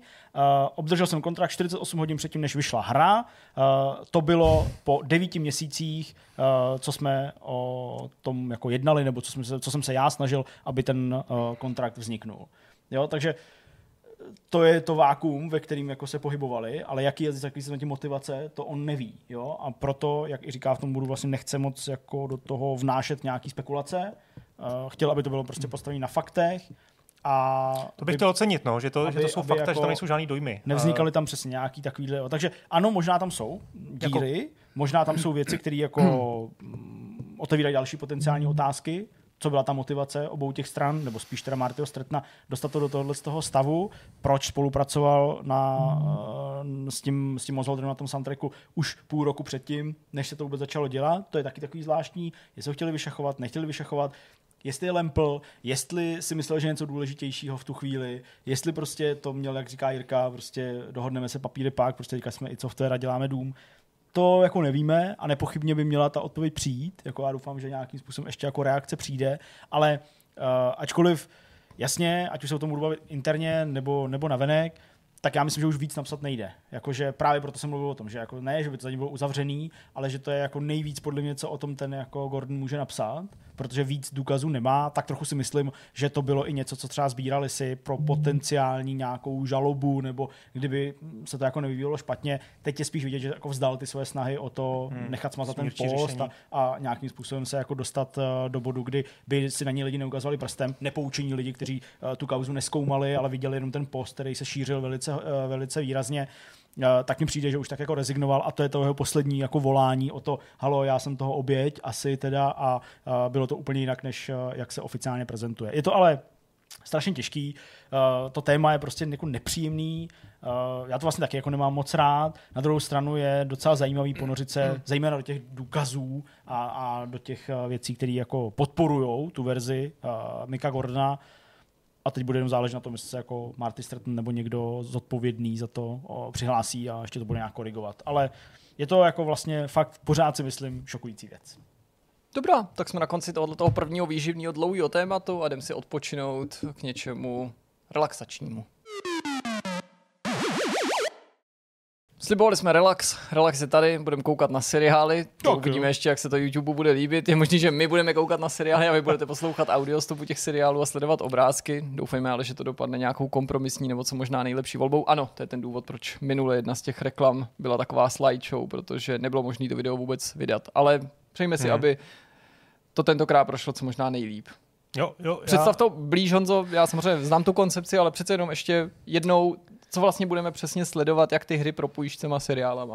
No, narazil jsem na video z jednoho televizního seriálu, který běžel i v české televizi a kde je scéna, která obsahuje referenci na videohru mm-hmm. a začal jsem se rozlížet trošku častěji nebo trošku víc a našel jsem takových příkladů poměrně dost a připadalo mi docela zábavný, dost zábavný na to, abych to ukázal minimálně vám dvěma a doufejme teda, že i, že i ostatním divákům a pokud snad by tam teda došlo k nějakému hiccupu, se říká dneska mm, moderně, být, no, prostě zaškobrtnutí zaškobrtnutí, tak, tak snad bychom mohli zveřejnit aspoň čísla těch epizod, eh, aby se to můžete dohledat na YouTube, nebo, nebo ty scény většinou ně- někde k eh, dohledání jsou. Co řeknu rovnou, eh, doufám, že u většiny případů se mi podařilo najít českou verzi, mm-hmm. jo, takže že ta zábava bude i v češtině a jsou to takový ty klasický jako sitcomy často, jo, takový ty fakt profláklý věci, takže mám pocit, že asi většinu, no, minimálně část těch věcí uh, zřejmě nevidíte poprvé, nebo neuvidíte, ale stojí za připomenutí.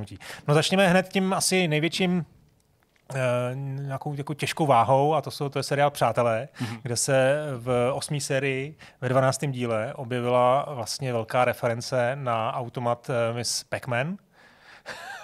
je vidět, že Jirka si to pamatuje, Mám tak rád já přátelé. pustím hned, hned vlastně první začátek. eh, Ahoj, mám pro vás dárek. Kriste, pane, kde ho schovávala? Je to svatební dar, už dlouho objednaný a konečně došel. Phoebe nemusela s nám nic dávat. Už si nám... Je tak obrovský honem, rozbalíme ho. takže Je to váš hrací automat. v celém díle mají hrací automat Miss Pac-Man a kolem toho se vlastně rozvíjí nějaká, nějaký příběh. Zkusit dát do pokoje pro hosty. Jo, dobře. kdy oni ho pak pře- přejmenují na Chandlemat. Tady je to dobrý. Začne se... Takže se vám to líbí? Děláš si srandu? Vždyť jsem u automatů strávila skoro celý dětství. Tohle byla, to byla má druhá oblíbená hra. Ano, a která byla první? Na jménou si nevzpomínám. Jak se hrála? No, dala se tam mamince, tahali se nějaký páky a vyhrál z čokoládu nebo tak. Prodejní automat? Tak a potom teda začnou, začnou, dělat, začnou dělat rekordy, tam se začne přitahovat Phoebe a já tam pustím tu scénu. Uh, Už to skoro je.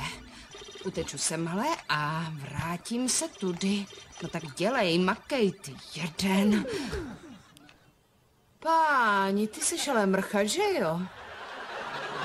jinak ještě tady mám vlastně poslední záč. Ježišmarja, Phoebe, ty jsi to rozjela? Já vím! Ještě jedno místo, to dokážeš! Šaj na mě! Šaj na ní! Dělej, jdi vlevo, vlevo, jdi vpravo, pravo! Nemůžu, nemůžu! Ne! Ty jsi ale! No, takže to byli přátelé.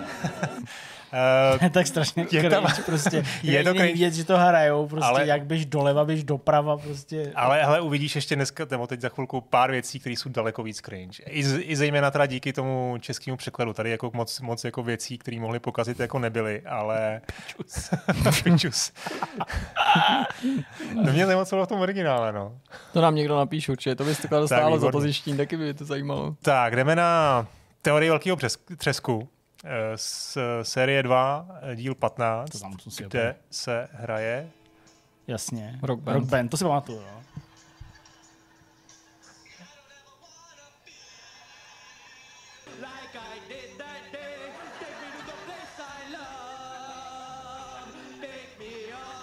že takhle jsme vždycky vypadali, když jsme to hráli.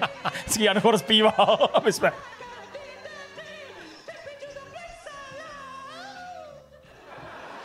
No a tenhle ten díl, jestli si pamatujete, tak eh, ta zápletka se eh, točí kolem Leonardovy mámy, která přijde na návštěvu. A ona se s kamarádí teda s, se Sheldnem. Skoro to chvilkama vypadá, že to nějak dopadne až jako někde v ložnici. A mm, teď snad nebudu spojovat, když prozradím, že ta, ten, ten závěr teda nakonec je u Rock Bandu, že si spolu zahrajou Rock Band, eh, Leonardova maminka s, uh, Sheldnem. s, se Sheldnem. No, další seriál, já nevím, jestli ho znáte, je to britský seriál, který se jmenuje Spaced. Byl to takový jako kultovní sitcom. To neznám.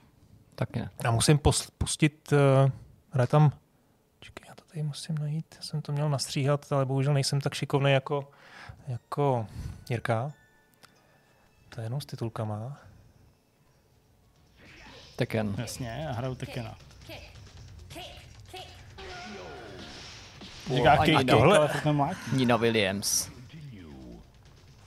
A tohle je něco, čemu se asi v, může říct jako videoherní moment, kdy ta hra se snaží integrovat. To je Znáte ho? Simon Peck. No jasně.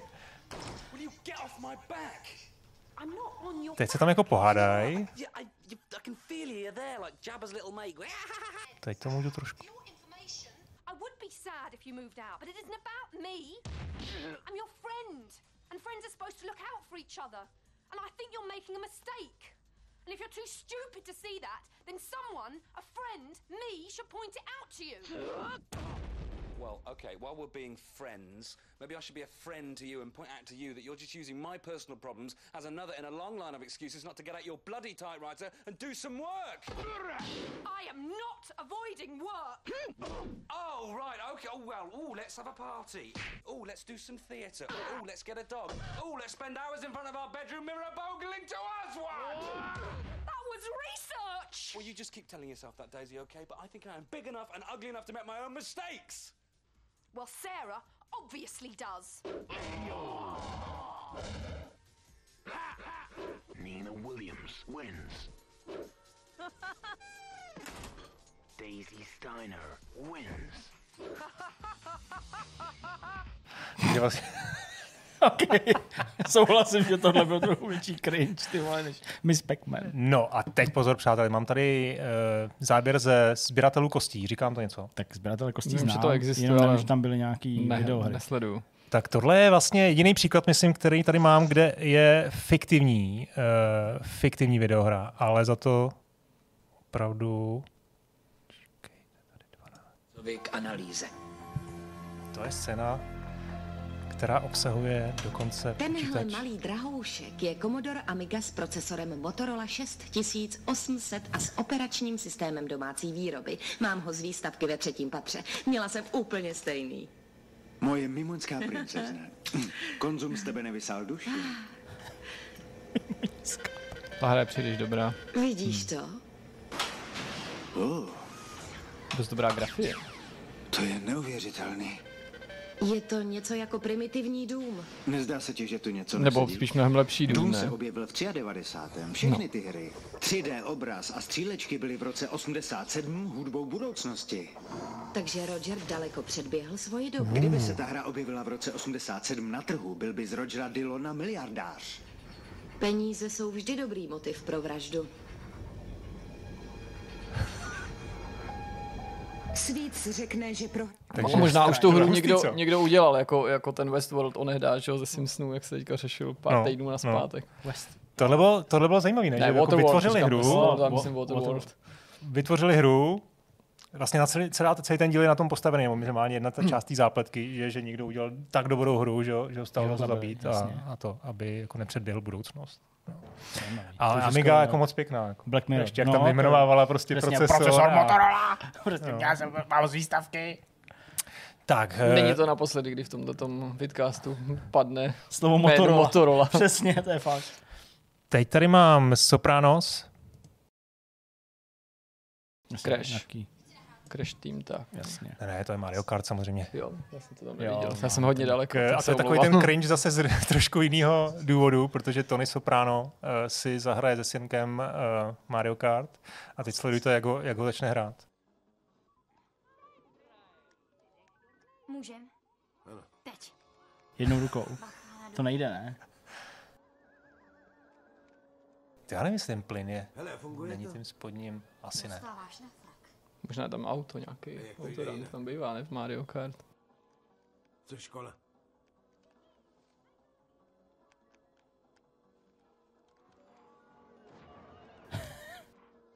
Musíš se líp soustředit. Znova. Že to furt hraje tou jednou rukou.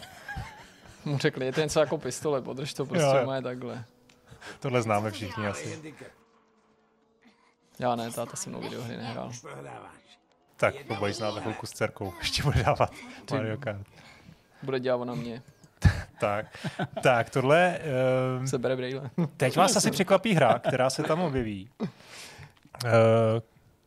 pravá krev, True Blood. True Blood. To jsem sledoval. Fakt? No. Takže pamatuješ si hru, která se tam objevila? Druhou sérii, desátý díl, to jsem si- ještě vidět. Ale určitě. ten server jsem sledoval docela dost. Protože Jsem je tam s nahota. Kristýnou, ne? Jasně. No. Tohle je babička, vlastně kterou ovládla. Počkej, ještě jedno. Je chvilkami klidnější? Když hraje Evie, tak se soustředí, ale klidná není. Když hraje ví, tak se soustředí. Jo, to je Dead Space, ten víčkovej, pak vyšel na PS3, no.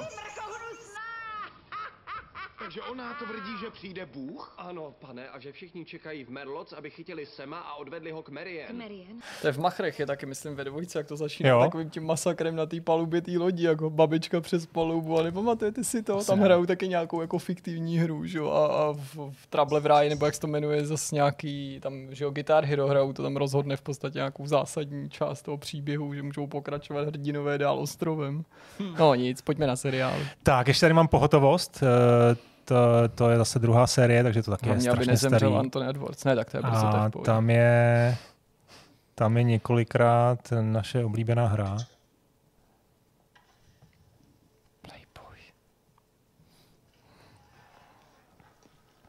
To byl nějaký princ? Perzie. Jo, Linda Ferelová. Smrdíš jako feťák, kde se U byl? pacienta. Už máme Mount Sinai? Nebo hrajou prostě Duma, jí Wolfa. Co hraješ? Zkázu dvě. Jsem Zkázu. Ve volání o pomoc říkají, že jdou do kolosu z vestínu kolosa, nebo vestínu Hele. obra, nebo tak nějak. Taky to má důležitou roli. Plazmovou zbraní a on mě dostal odpalovačem. To je jako skvělý Hell Knight, Plasma Gun, jako tam ty věci v originále evidentně jako měli vys, No vy- jasně, no. vyzdrojovaný a přeložili to. Ale zvuky tam jsou. Ještě tady mám poslední, co byla část. Zkázu dvě. Červený tlačít. Pozor na duši. ty rakety. Mount Sinai na nás střílí. Pozor, střel, střel. Počkej, Potřebuju vestu. spalte ho BFGčkem. PFGčko. Hele, jak se mu teď rozstříkli střeva. Fuj. Buďte potichu. Krajská všeobecná mluvka. Pohotovost, to bylo skvělý, ne? no. Zkáza 2, to je moje oblíbená hra. Zkáza dvě. No a Senfield, tyjo, to fakt podle mě jako vlastně díl, který se jmenoval Frogger. Mhm, ok. Je to jeden z posledních dílů. S, znáte Senfield? Ne. Jo, vím, co to jsi je, to? ale nekoukal Jo? jsem na to. Taky v těch no. žebřících to má jako Jo, vždycky to, to si prostě- vybavíš, jen co to uvidíš, to byla fakt Um. kam, americká klasika prostě. Takový přátelé před přátelem. A... No já pustím, bohužel to myslím, že tohle to mám v angličtině. Nechce to... eh, vy- Jo, to jo, ale on hrál někde jinde. Hrál v nějakým... A tohle je díl o tom, že Já vím, že, že tady to se jmenuje nějaký jako Chuck a Larry, nebo něco takového, ne? Tady tyhle ty dva, to je jako jiný seriál, ne? No to je jedno, no. Já si to to, to, to no. No tak tohle jsou dva hrdinové Zenfieldu, jako od, OK, od tak- začátku. A oni mají jako oblíbený, oblíbený automat, který je v pizzerii, na kterém vyrůstal, kde, má jeho, kde je jeho uložená pozice, nebo Hmm. respektive to nejvyšší skóre. A on se rozhodne, protože zavírá pizzerie, se rozhodne, že si ten automat jako koupí domů. Mhm. Jo, připojí ho na nějakou elektriku, aby jako nebyl vypnutý, to nevím, jak přesně udělají, ale prostě, že nechce, aby přišel o, tu, o to high score. Jo, a na tom je vlastně celý ten díl uh, postavený a krásný je právě ten, A to by se stejně nevymazalo, ne? Když se to odpojí od elektriky. No jak který automat, no, Hmm. některý neměli ty baterky, tohle to byl asi starý, který se myslím, Idiots, you're gonna wear down the battery. The batteries are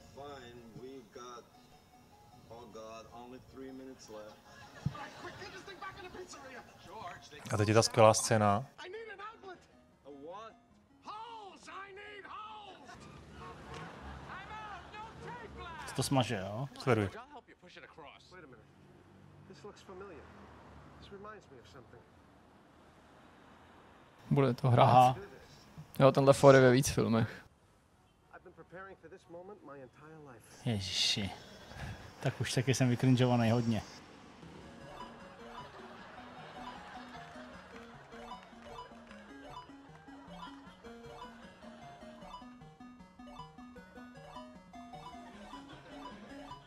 Looks like a frog.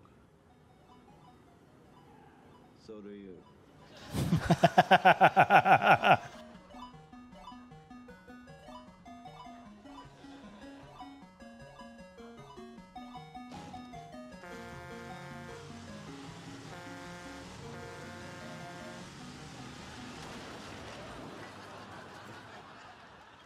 Tak. Okay. Tomu se říká, že nejlepší sitcom na vůbec. Jako. Aha. Jako já vím tyhle ty jako dva herci takhle spolu, mi to jako něco připomnělo a myslím si, že to je jako jiný seriál, nebo že to jmenuje prostě jako někdo a někdo, ale já prostě to neznám. Já znám Rosie a, a, a Alfa.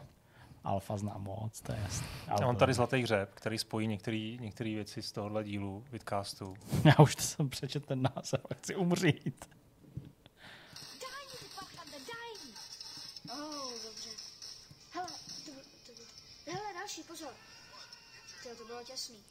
Tak to už je na úrovni snowboardiáků začátku.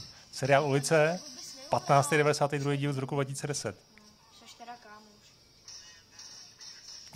1592. To je boží.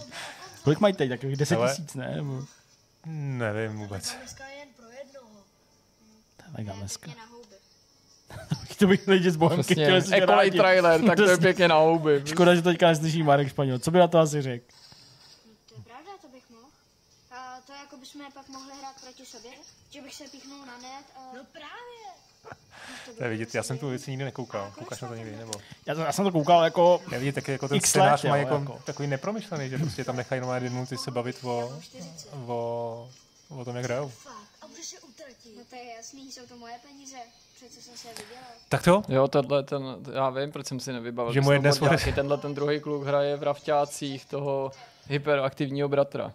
No, to je náhoda. akorát teď už je dvojka. 20, ne? Teďka už je v 20 a má tam v té ulici už dítě. Teďka už dokonce svý. Už je víc, že jo. Prostě, on se jmenuje, jak se jmenuje, Maty, Matyáš se jmenuje. To já nevím. Myslím, myslím civilním jménem. A on uváděl, že jo, třeba na Dčku něco s Naomi, tuším, uh, nějaký, nějaký pořady. No, pro děti a tak, jako tenhle klub. Hmm. Takže, Jo, je to možný. Jo, jo. ho znám? Hustý. Na Dčku. No, hele, tak je toho docela dost. I, i ve hrách, se- i ve filmech normálních se dá jako něco takového podobného najít. Určitě, něco no, z toho byly cringe. Ale možná jsme už to ty- přetočili, ne? Bylo 46, ne? 46? Já nevím. Tak. Nebo 40, já vůbec nevím. Tak já se budu podívat. Tak jo, tak mi zatím něco říkáme. Tak, ty jo, teď co mám říkat. Dobrý, jdeme, jdeme dobře. Je to, je to v pohodě. No, a jsou různě další, že jo? Jako, No, ty jsi jo. vybíral prostě Právě jsem se Saroše. zeptal, jestli jsi ještě něco No já si třeba pamatuju třeba Disturbie, že jo? Tak to mě prostě, jako když tam prostě Disturbie? mladý Shia LaBeouf hrál, hrál prostě, nevím, jestli Halo nebo, nebo Counter-Strike. Ne, Counter-Strike, eh, Call of Duty nebo Halo na Xboxu 360 jak mu tam furt to máma, že jo, to vypínala a kvůli internetu a tak, tak to bylo docela jako dobrý. A tam, myslím, on tam sedí člověče nějakým jako takovým ergonomicky tvarovaným křesle, něco jako jsou prostě takový ty židle různý, že jo, prostě herní a tak No. dál, ale vlastně on eh, nemá od toho ty nožičky, řekněme, je to prostě udělaný takový to křeslo, který máš jako na zemi. Jo, prostě na zemi, ale tvarovaný křeslo, že se to sedne, sedíš na zemi, ale v tvarovaném křesle. A v, vlastně, když jsem tam viděl, a teď já fakt nevím ten film, jak je starý, jo, jestli to je 2008, něco, nevím, možná, jestli se můžeme podívat na mám mobil, a jsou nabíjím, Hmm. hmm. Disturbie. Ti to najdu. Tak uh, od té doby jsem to chtěl, to křeslo. Strašně mi to jako ovlivnilo, hrozně moc jsem to jako To chtěl. křeslo. No, jako něco takového. Furt jsem to jako někde jako scháněl a hledal. A furt prodávali jako na internetu, sice to prodávali, protože on jako seděl v něčem, co se skutečně prodávalo, jako to nebylo něco vytvořené pro ten film. Hmm. 2,7. Ale 2,7. Ale nemohl jsem to jako nikde najít. A když jsem našel něco, co vypadalo jako humpolácky nebo to pěkný, tak uh, to stálo moc peněz. Jo? A třeba to do Česka ani jako, jako neposílali. Tak to je jeden film, to si pamatuju hodně, to, se mě, to, to, to mě jako zasáhlo, že tam jako má tu videohru. No pak samozřejmě uh, v tom, že jo, v mým oblíbeným českým filmu byl jeden jeden polda, se, se přece v Márnici hraje, Myšáček. hraje, hraje Myšák.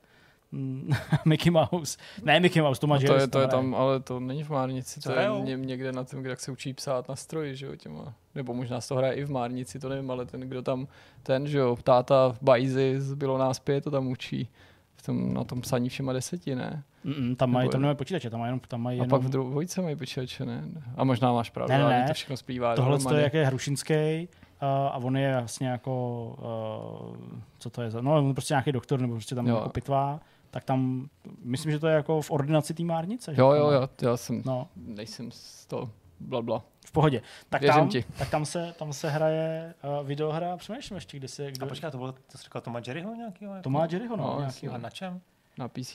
Je to už písíčko, no. Ok. Je to nějak, ale to je to a takových barevný. filmů je strašně moc, to by No je, no stálo jasně. za to to ukotvit právě třeba jako hledat jenom ty fiktivní hry, protože No. i mraky filmů, který pojednávají o nejrůznějších fiktivních hrách, že taky ty různý bláznivý ono, to je- komedie, týpek, který prostě vytváří svoji superhru a je to taková ta bizarní Xboxová hra, která skutečně existovala, No. ale tam jako je přišknutá těm, těm hrdinům toho filmu a v každý druhý komedii, dneska tak americký Mirror jsou ty hry aspoň. je nějaká videohra v podstatě, jo.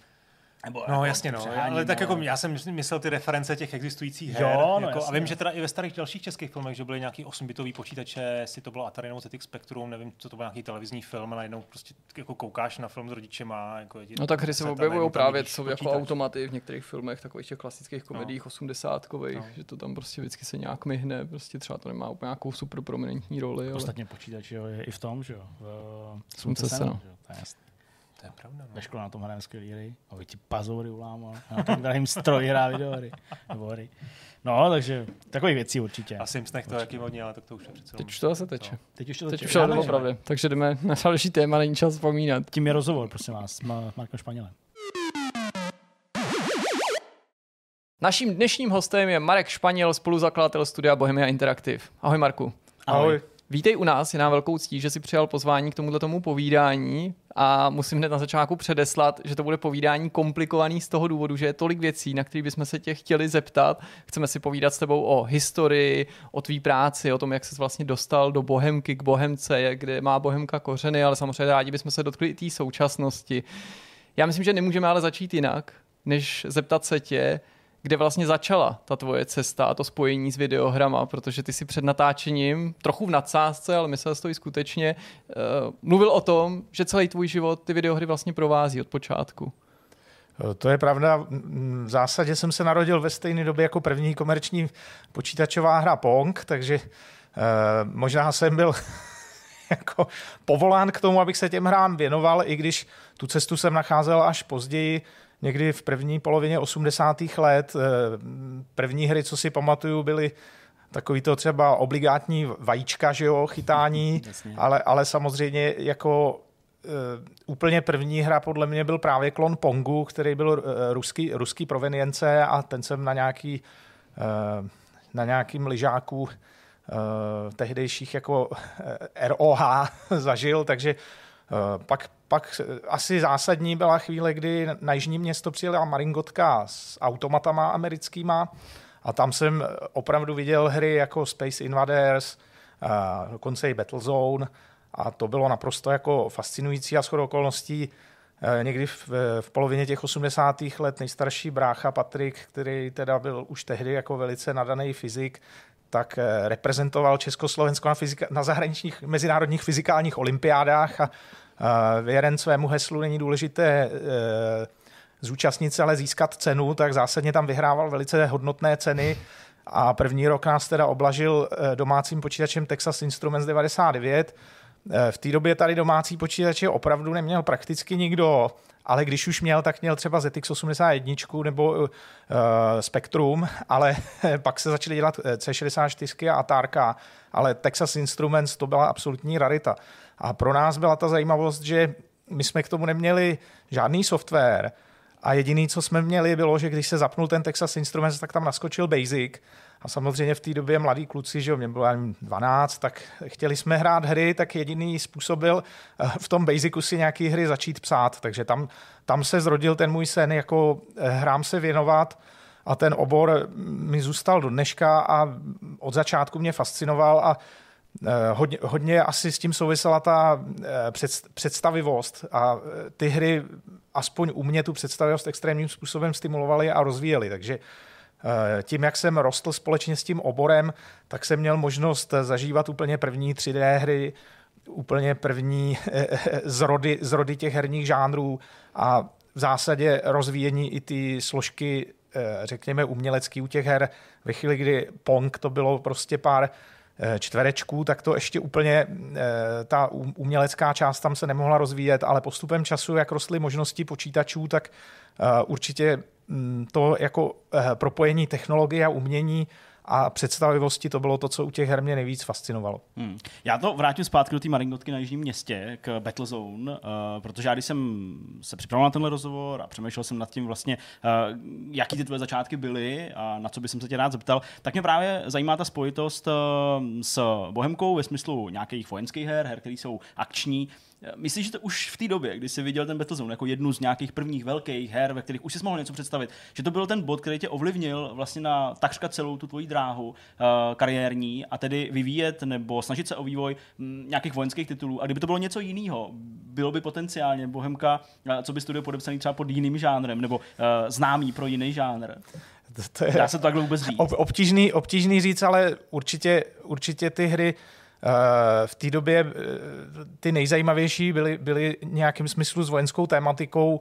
Nebyl to třeba jenom Battlezone, pak v roce 85 přišlo Atarko, Atarko hmm. 800 a tam třeba hra Rescue on Fractalus, která byla třírozměrná, bylo to jako takový pseudosimulátor, ale přistávání na eh, cizích planetách v takové fraktálové grafice, to bylo naprosto něco pro mě jako fascinujícího, úplně jako impozantního, takže dá se říct, že ty 3D hry už, už, v těch, už té polovině těch osmdesátek byly, byly ta cesta, po které jsme chtěli jít a ostatně naše jako prvotina z roku 87 je hra, která se jmenuje Bloud mm-hmm. a je to 3D, 3D bludiště eh, na tady 800, kde řídíte teda jako malý buldozerek a úkolem je eh, v tom 3D bludišti vybloudit ven. Jo. Ta hra je do dneška eh, dochovaná, protože jsou emulátory, takže jmenuje se to Bloud a to je naše prvotina jako první hra, která byla, dá se říct, vydaná, byť ještě v té době komerční to nebylo. Takže ta cesta byla nějakým způsobem mm-hmm. logická, Samozřejmě my jsme měli i spoustu kroků stranou, nebyli jsme jenom eh, zaměřený na jeden žánr, ale tohle bylo vždycky těžiště, ten otevřený, simulovaný svět, ono to pak souvisí v určitou dobu podle mě jako nejvyspělejší hry byly právě simulátory, třeba letecký simulátory, mm. takže ty určitě byly extrémně jako formující pro ty naše projekty. Eh, to, jak Flashpoint nakonec se posunul trošku k širšímu pojetí, může být zavádějící. On totiž začínal jako hra, která byla zaměřená jenom na vozidla. Hmm. Jo, původní Flashpoint Poseidon vůbec pěchotu hmm. nebo jako panáčky neměl mít a byl vysloveně zaměřený, eh, řekněme, hodně směrem právě k těm simulátorům a la Battlezone. Hmm. Ty sám považuješ se v tom vývoji her za mm, technokrata, někoho, koho fascinuje právě ta technologie, tak jak se z toho dotknul, zmínil si, že jsou to ty simulace, které podle tebe už od počátku posouvaly takový ty hranice toho, co je možný ve videohrách dosáhnout. A proto mě zajímá, jestli bys jako řekl, že ta technologie tě třeba svého druhu zajímala víc než ten, než ten design, že jsi jako chtěl překonat eh, nějaký obtíže, posunout eh, možnosti toho, co s tím daným hardwarem dokážeš? Mm, to je hrozně těžko říct, ono to bylo eh, extrémně propojené, zvlášť v těch dobách právě těch, řekněme, druhé poloviny 80. let nebo v těch 90. letech, to šlo opravdu ruku v ruce. Tam eh, v zásadě třeba hodně mě jednu dobu bavila hudba na počítači, takže eh, byly různý směry. My jsme dokonce vyvinuli vlastní takový jako jednoduchý komponovací software, protože ty hudební, hudební řešení v té době, které byly zvukově dobrý, tak to byly trackery v podstatě, hmm. který zrovna nebyly příliš zaměřený na notový zápis. My jsme se pokusili udělat něco jako tracker, který ovšem eh, používal trošku jinou logiku, notový zápis a možnost zadávat z klávesnice. To se jmenovalo Componium. Eh, to jsme komerčně teda prodávali eh, do Německa na Atari ST a Atari Falcon. Možná se v té době, i tady jsme to prodali v České republice. To už bylo po roce 90. To bylo po roce 90, no. To, po roce 89 samozřejmě se otevřely možnosti Eh, pokoušet se komerčně. My jsme se o to pokoušeli už před rokem 89, ale eh, ty podmínky pro podnikání byly extrémně limitované. My, když jsme zjistili, že ten eh, svazarm, pod kterým hmm. působil Atari Club, by nám z toho kusu prodaného softwaru, kde by koncová cena byla, nevím, 200-300 korun, dali dvě koruny, tak jsme řekli, že to asi to moc velký biznis nebude. Takže na, naštěstí teda ten režim nesvobodný se v tehdy zhroutil a bylo možné podnikat. Takže my jsme od začátku 90. let se snažili živit živit tvorbou softwaru a prodejem počítačových her, takže tam se protla moje dráha eh, se Slavomírem Pavlíčkem z JRC. Eh, v roce 92 jsem nastoupil do tržnice a na Strahov jako prodavač do JRC z důvodu, že jsem se chtěl živit hra, hrama, hry mě bavily a zároveň eh, jsem měl možnost tam prodávat i naše hry, takže z té spolupráce relativně brzo, myslím, že asi v roce 93 vyšla naše První komerční hra, která se jmenovala Invaze z Aldebaranu, byla inspirovaná Space Invaders, byla v pseudo 3D, byla na Atari ST. Eh, JRC nám zaplatilo 5000 korun na vývoj hry a dostávali jsme 50 korun z každé prodané diskety, takže Mojí největší motivací hmm. bylo na té prodejně prodávat naše hry, ale eh, ono Atari ST nebyla ta hlavní platforma. Když jsem měsíčně prodal pár kusů hry, tak to asi tak odpovídalo té realitě, ale mm, byl, byl to ten můj sen, živit se eh, tvorbou her a prodejem her už od počátku těch 90. let. A jestli na to můžu navázat eh, dvěma otázkama. Jednak by mě teda zajímalo, proč to bylo právě to Atari, kterého jste se ještě v polovině 90. let drželi samozřejmě zkušenosti, chápu, že v tom byla i nějaká nostalgie, ale už jste určitě museli vidět, že ten vítr fouká jiným směrem. A jestli to na tom začátku bylo hodně o tom, že ten biznis byl v tom prodeji a ten vývoj byl spíš takový jako to příjemný, k čemu se chtěl dostat, ale ještě v tom nebyl ten kapitál. Tak Atari to bylo, eh, dá se říct, taková jako srdeční záležitost. Lze to lehce přirovnat jako jestli fandím Bohemce, Spartě nebo Slávy, tak v té době Atari, Commodore, Sinclair, byly to prostě tábory. Eh, Svým způsobem tam člověk realizoval nějakou kmenovou příslušnost, takže eh, my jsme se drželi Atari opravdu až do posledních trpkých konců v podstatě jejich a nevím, asi jsme byli tak nastavení a zároveň technologicky eh, v té době nám to bylo nejbližší. Jo. Nám se eh, ta platforma líbila, ono to PC byly v té době opravdu poměrně nepřátelský z hlediska jako vývoje například a byly postaveny na DOSu a na rozšíření DOSu, který umožňovali pak třeba zvuk a bylo to, ta architektura byla ve srovnání s tím Atari z našeho pohledu jako podstatně slabší. Jo, ve skutečnosti ty, mě to do dneška svým způsobem stále mrzí, že uh, architektura těch procesorů nakonec podlehla tomu Intelu, protože součástí toho světa byly Motorola procesory a ty procesory mě přišly prostě uh, mnohem lépe navržený. Jo, ale v praxi nakonec to převálcoval Intel. Mm, není, není to vždycky tak jednoduchý, že ta eh, technologicky, řekněme, lepší řešení se prosadí v tom světě. Hmm. Jo? Takže my jsme se drželi Atari asi nejenom z nostalgie, nám se prostě hrozně líbilo a samozřejmě pak Atari Falcon, na který jsme vydali naší jako první velkou hru, kterou jsme vezli do zahraničí, ta se jmenuje Gravon. Dneska ji furt můžete najít uh, v Take on Mars jako schovanou. Jasně. I invaze z Aldebaranu tam je schovaná jako easter egg v podstatě, ale z Gravonu jsem právě před rokem, protože jsem zjistil, že nejsou videa, tak jsem teda sám na YouTube zveřejnil video z Gravona, jen tak z té nostalgie, abych si to mohl jen tak jako oživit a musím říct, že ten Falcon byl, byl hrozně hezký, byl takový jako multimediální, měl kvalitní zvukový výstup, což v té době hmm. taky na PC se museli dokupovat zvukové karty a ten, prostě ta platforma byla integrovaná a byla poměrně kvalitní z hlediska multimédií. Jo? A teprve s nástupem Windows 95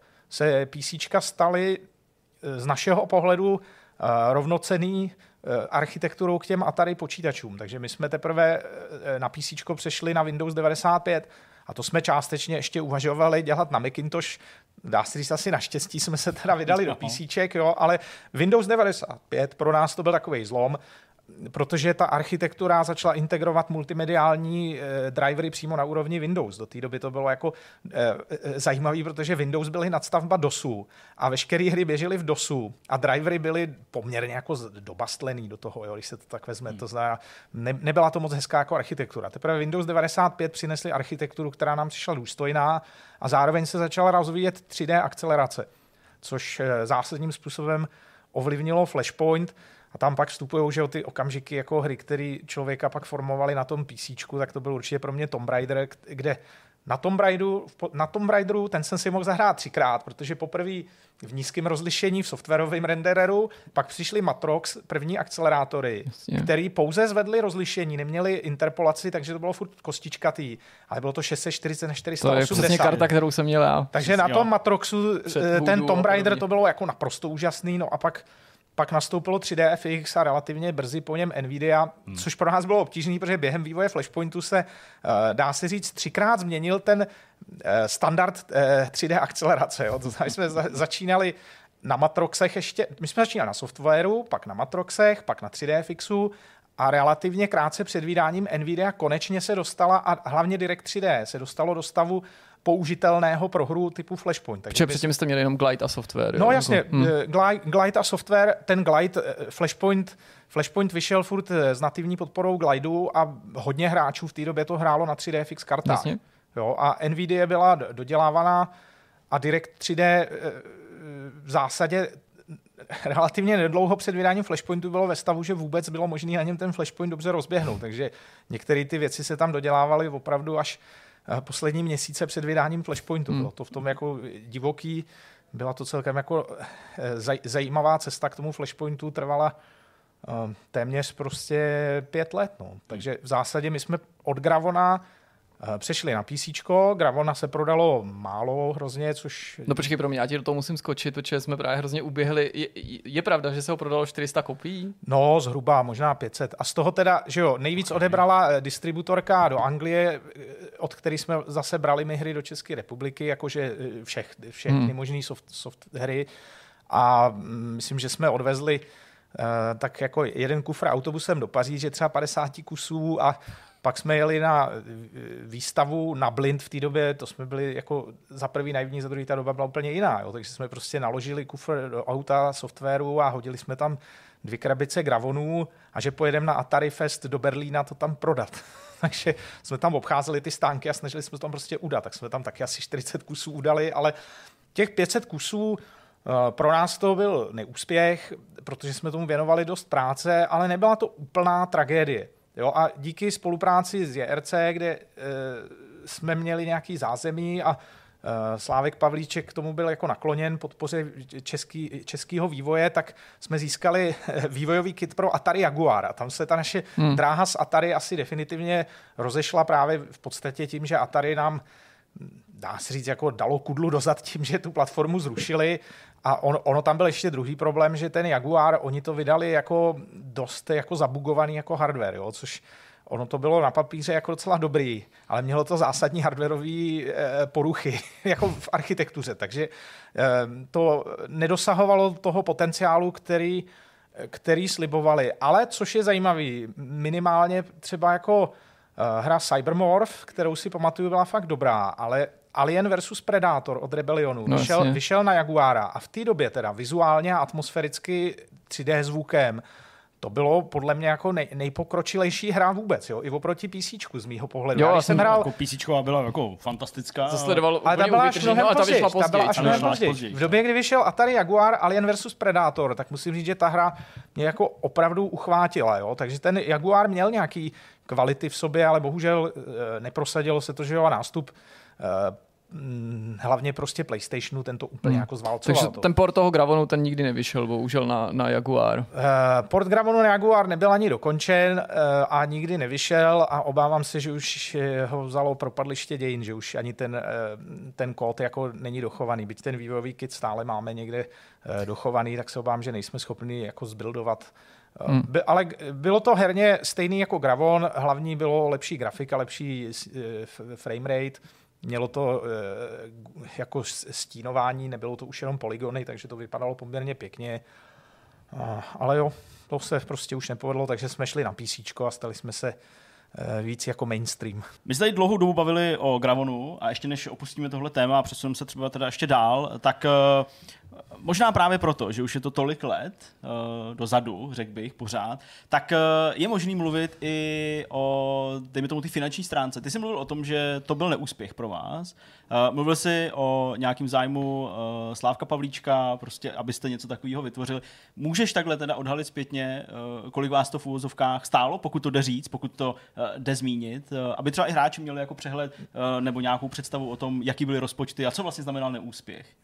Tak rozpočet Gravona, eh, ono tam to fungovalo trochu jinak, protože do toho člověk vkládal především svůj čas a Jasně. práci a toho času tam bylo strašně moc, ale eh, v té době jako mm, řekněme, to ocenění toho času nebylo zase tak vysoký, takže rozpočet reálně Gravona eh, byly jako 100 tisíce korun mm-hmm. a neúspěch to bylo čistě proto, že když se prodalo 500 kusů Logicky. a z toho, z toho kusu bylo prostě, řekněme, pětistovka, tak asi si každý spočítá, že to nenaplnilo úplně naše očekávání. Já jsem mezi tím teda ještě absolvoval základní vojenskou službu, mám někde dokonce deníček, tam jsem si psal ještě věci na, eh, na, na, na Gravona a dělal jsem si tam i nějaký business plány na papírku, jako jo. ale ty, ty business plány se v té době opravdu moc nenaplnily, byť nebyly nějak extrémně ambiciozní, tak my už v té době jsme třeba mm, doufali, že aby jsme se zprofesionalizovali, tak musíme mít třeba milion, milion korun ročně jako tržby a to, to jsme absolutně nedosahovali. Vy jste no. ale už tehdy uvažovali o tom, že ten projekt má mířit do celého světa. Že To na tom bylo trošičku jiný než u vašich kolegů, protože řada těch her, které vycházely ještě v polovině 90. let a některý v druhé polovině 90. let prostě byly primárně cílený na to domácí publikum. Ale už ten Gravon a obecně ta idea asi byla taková, jako musíme se prosadit ve světě a najít ten větší biznis pro to. Nebo to byla spíš jako schoda okolností, nebo ta souhra právě s tím, že jste i hry dováželi, byli distributor, byli prodejce, že jste jako chtěli využít těch kanálů? My jsme měli tu ambici jako dobít svět her a ukázat, že jsme, že jsme dobrý už tehdy. A tím, že jsme šli do 3D, 3D her, kde jich tak moc nebylo, tak jsme si mysleli, že jsme- unikátní a třeba Gravon v- v roce 95 to byla hra v otevřeném světě, měla plně třírozměrný prostředí, dynamický střídání denní doby a třeba zvuk byl jako extrémně pěkně odsimulovaný, takže my jsme si mysleli, že je to jako mm, dá se říct špička na světě technologická, takže tam se, tam se vedla naše ambice. My jsme vůbec nepřemýšleli o tom, že ta platforma je eh, jako okrajová. To nás vůbec nenapadlo. My, jak jsme byli takový fanoušci Atari Hmm. a prostě se nám ten hardware líbil, tak jsme takhle vůbec neuvažovali. Ale zase doufali jsme, že i na té platformě prodáme prostě třeba desítky tisíc kusů, těch 500 kusů to nás, to nás klamalo, ale zase zpětně mm, myslím, vidíme, kde jsme třeba udělali trošku chyby. Samozřejmě žánr simulátorů vznášedel nebyl asi úplně ten nejzajímavější žánr a zároveň tam bylo třeba zajímavý ta hra, jak měla nízký, nízký, nízký frame rate, tak eh, se neovládala úplně snadno, ale my jsme se teda rozhodli, že tam uděláme tutoriál, ale tutoriál jsme udělali takový poměrně úzký branky a a hodně lidí ani nedokázalo projet tím tutoriálem, protože on byl v podstatě těžší, než, než řekněme běžná ta, ta hra, kde pak člověk jezdil v otevřeném prostoru. Takže jako driver, Jako no. driver, mi to úplně napadlo, přesně. Jako No, driver, garáž garáži zruší prostě to všechny a pak už se to dá hrát Prostě, normálně. Přesně. Jo. Tak to, to nevím, jestli nás kopírovali v tom, ale, ale to je taková ta zaslepenost, zaslepenost toho autora, no, kdy v té době to dá člověk zahrát pár lidem, Hmm. ale jako nějaký větší test, testování nebo fokus testování, to ani nebylo moc možný. Těch eh, Falconů tady bylo pět a půl,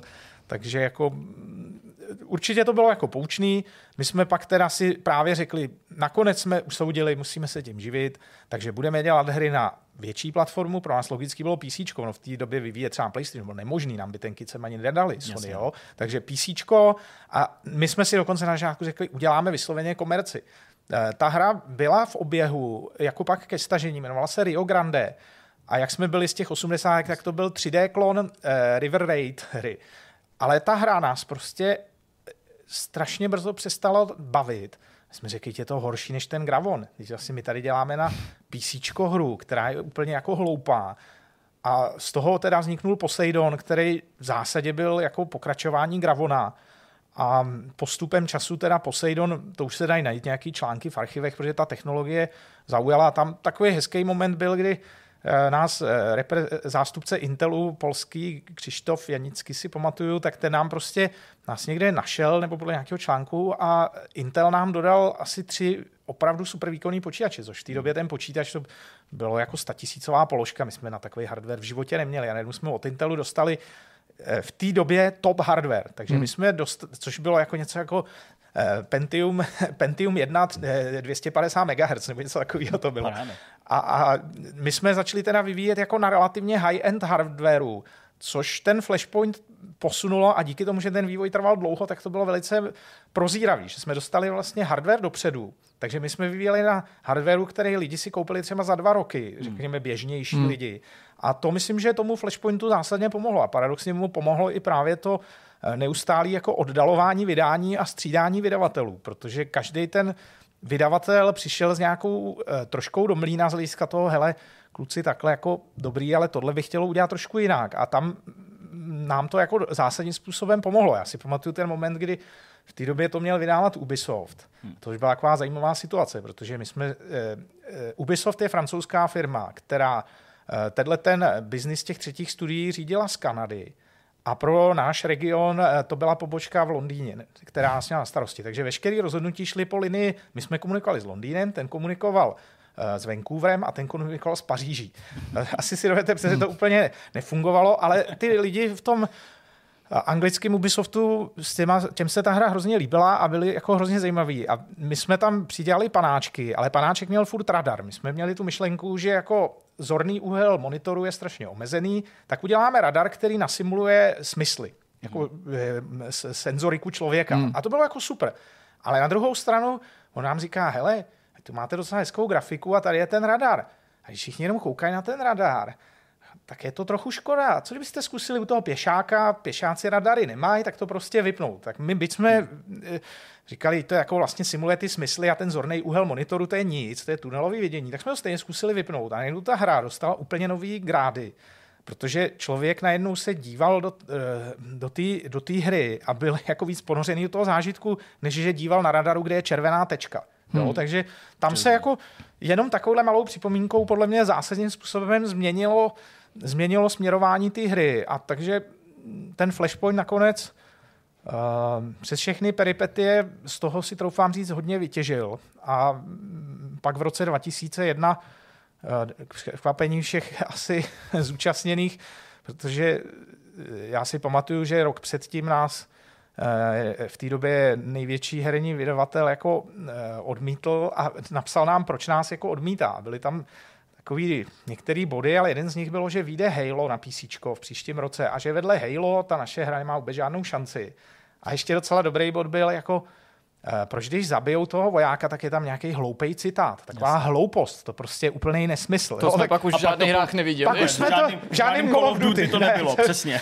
No ale jako eh, to bylo, to bylo zajímavé, protože pak, když se blížilo vydání, tak i tenhle stejný vydavatel najednou byl opravdu jako relativně eh, až jako agresivní, jak to, že to nevydáme s nima.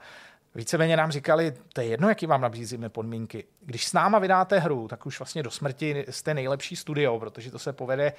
Ale my už jsme mm, byli rozhodnutí jít eh, s Codemasters, eh, protože mm, jak si byl to trošku jiný přístup a přišlo nám, že nám víc věří. Jo. Byť ta spolupráce pak zase, ty cesty se rozešly, mm, ono to má jako mnohý vysvětlení, to je taková dlouhá, dlouhá zase pohádka. No ale možná jako je dobrý se u toho zastavit, protože konkrétně tenhle bod, to vydání té hry, ten úspěch, jak s odstupem let vnímáš tu následnou ztrátu té značky a to, to, to, ten, ten rozkol třeba s Cody's a jejich prostě vklad do značky, kterou si původně vytvořil ty v podobě dalších dvou her, který se ale celkem pochopitelně netrefili komunitě vašich fanoušků do vkusu. Tak eh, my jsme, my jsme eh, dostávali různé lekce, že jo, takže to, i tohle byla lekce.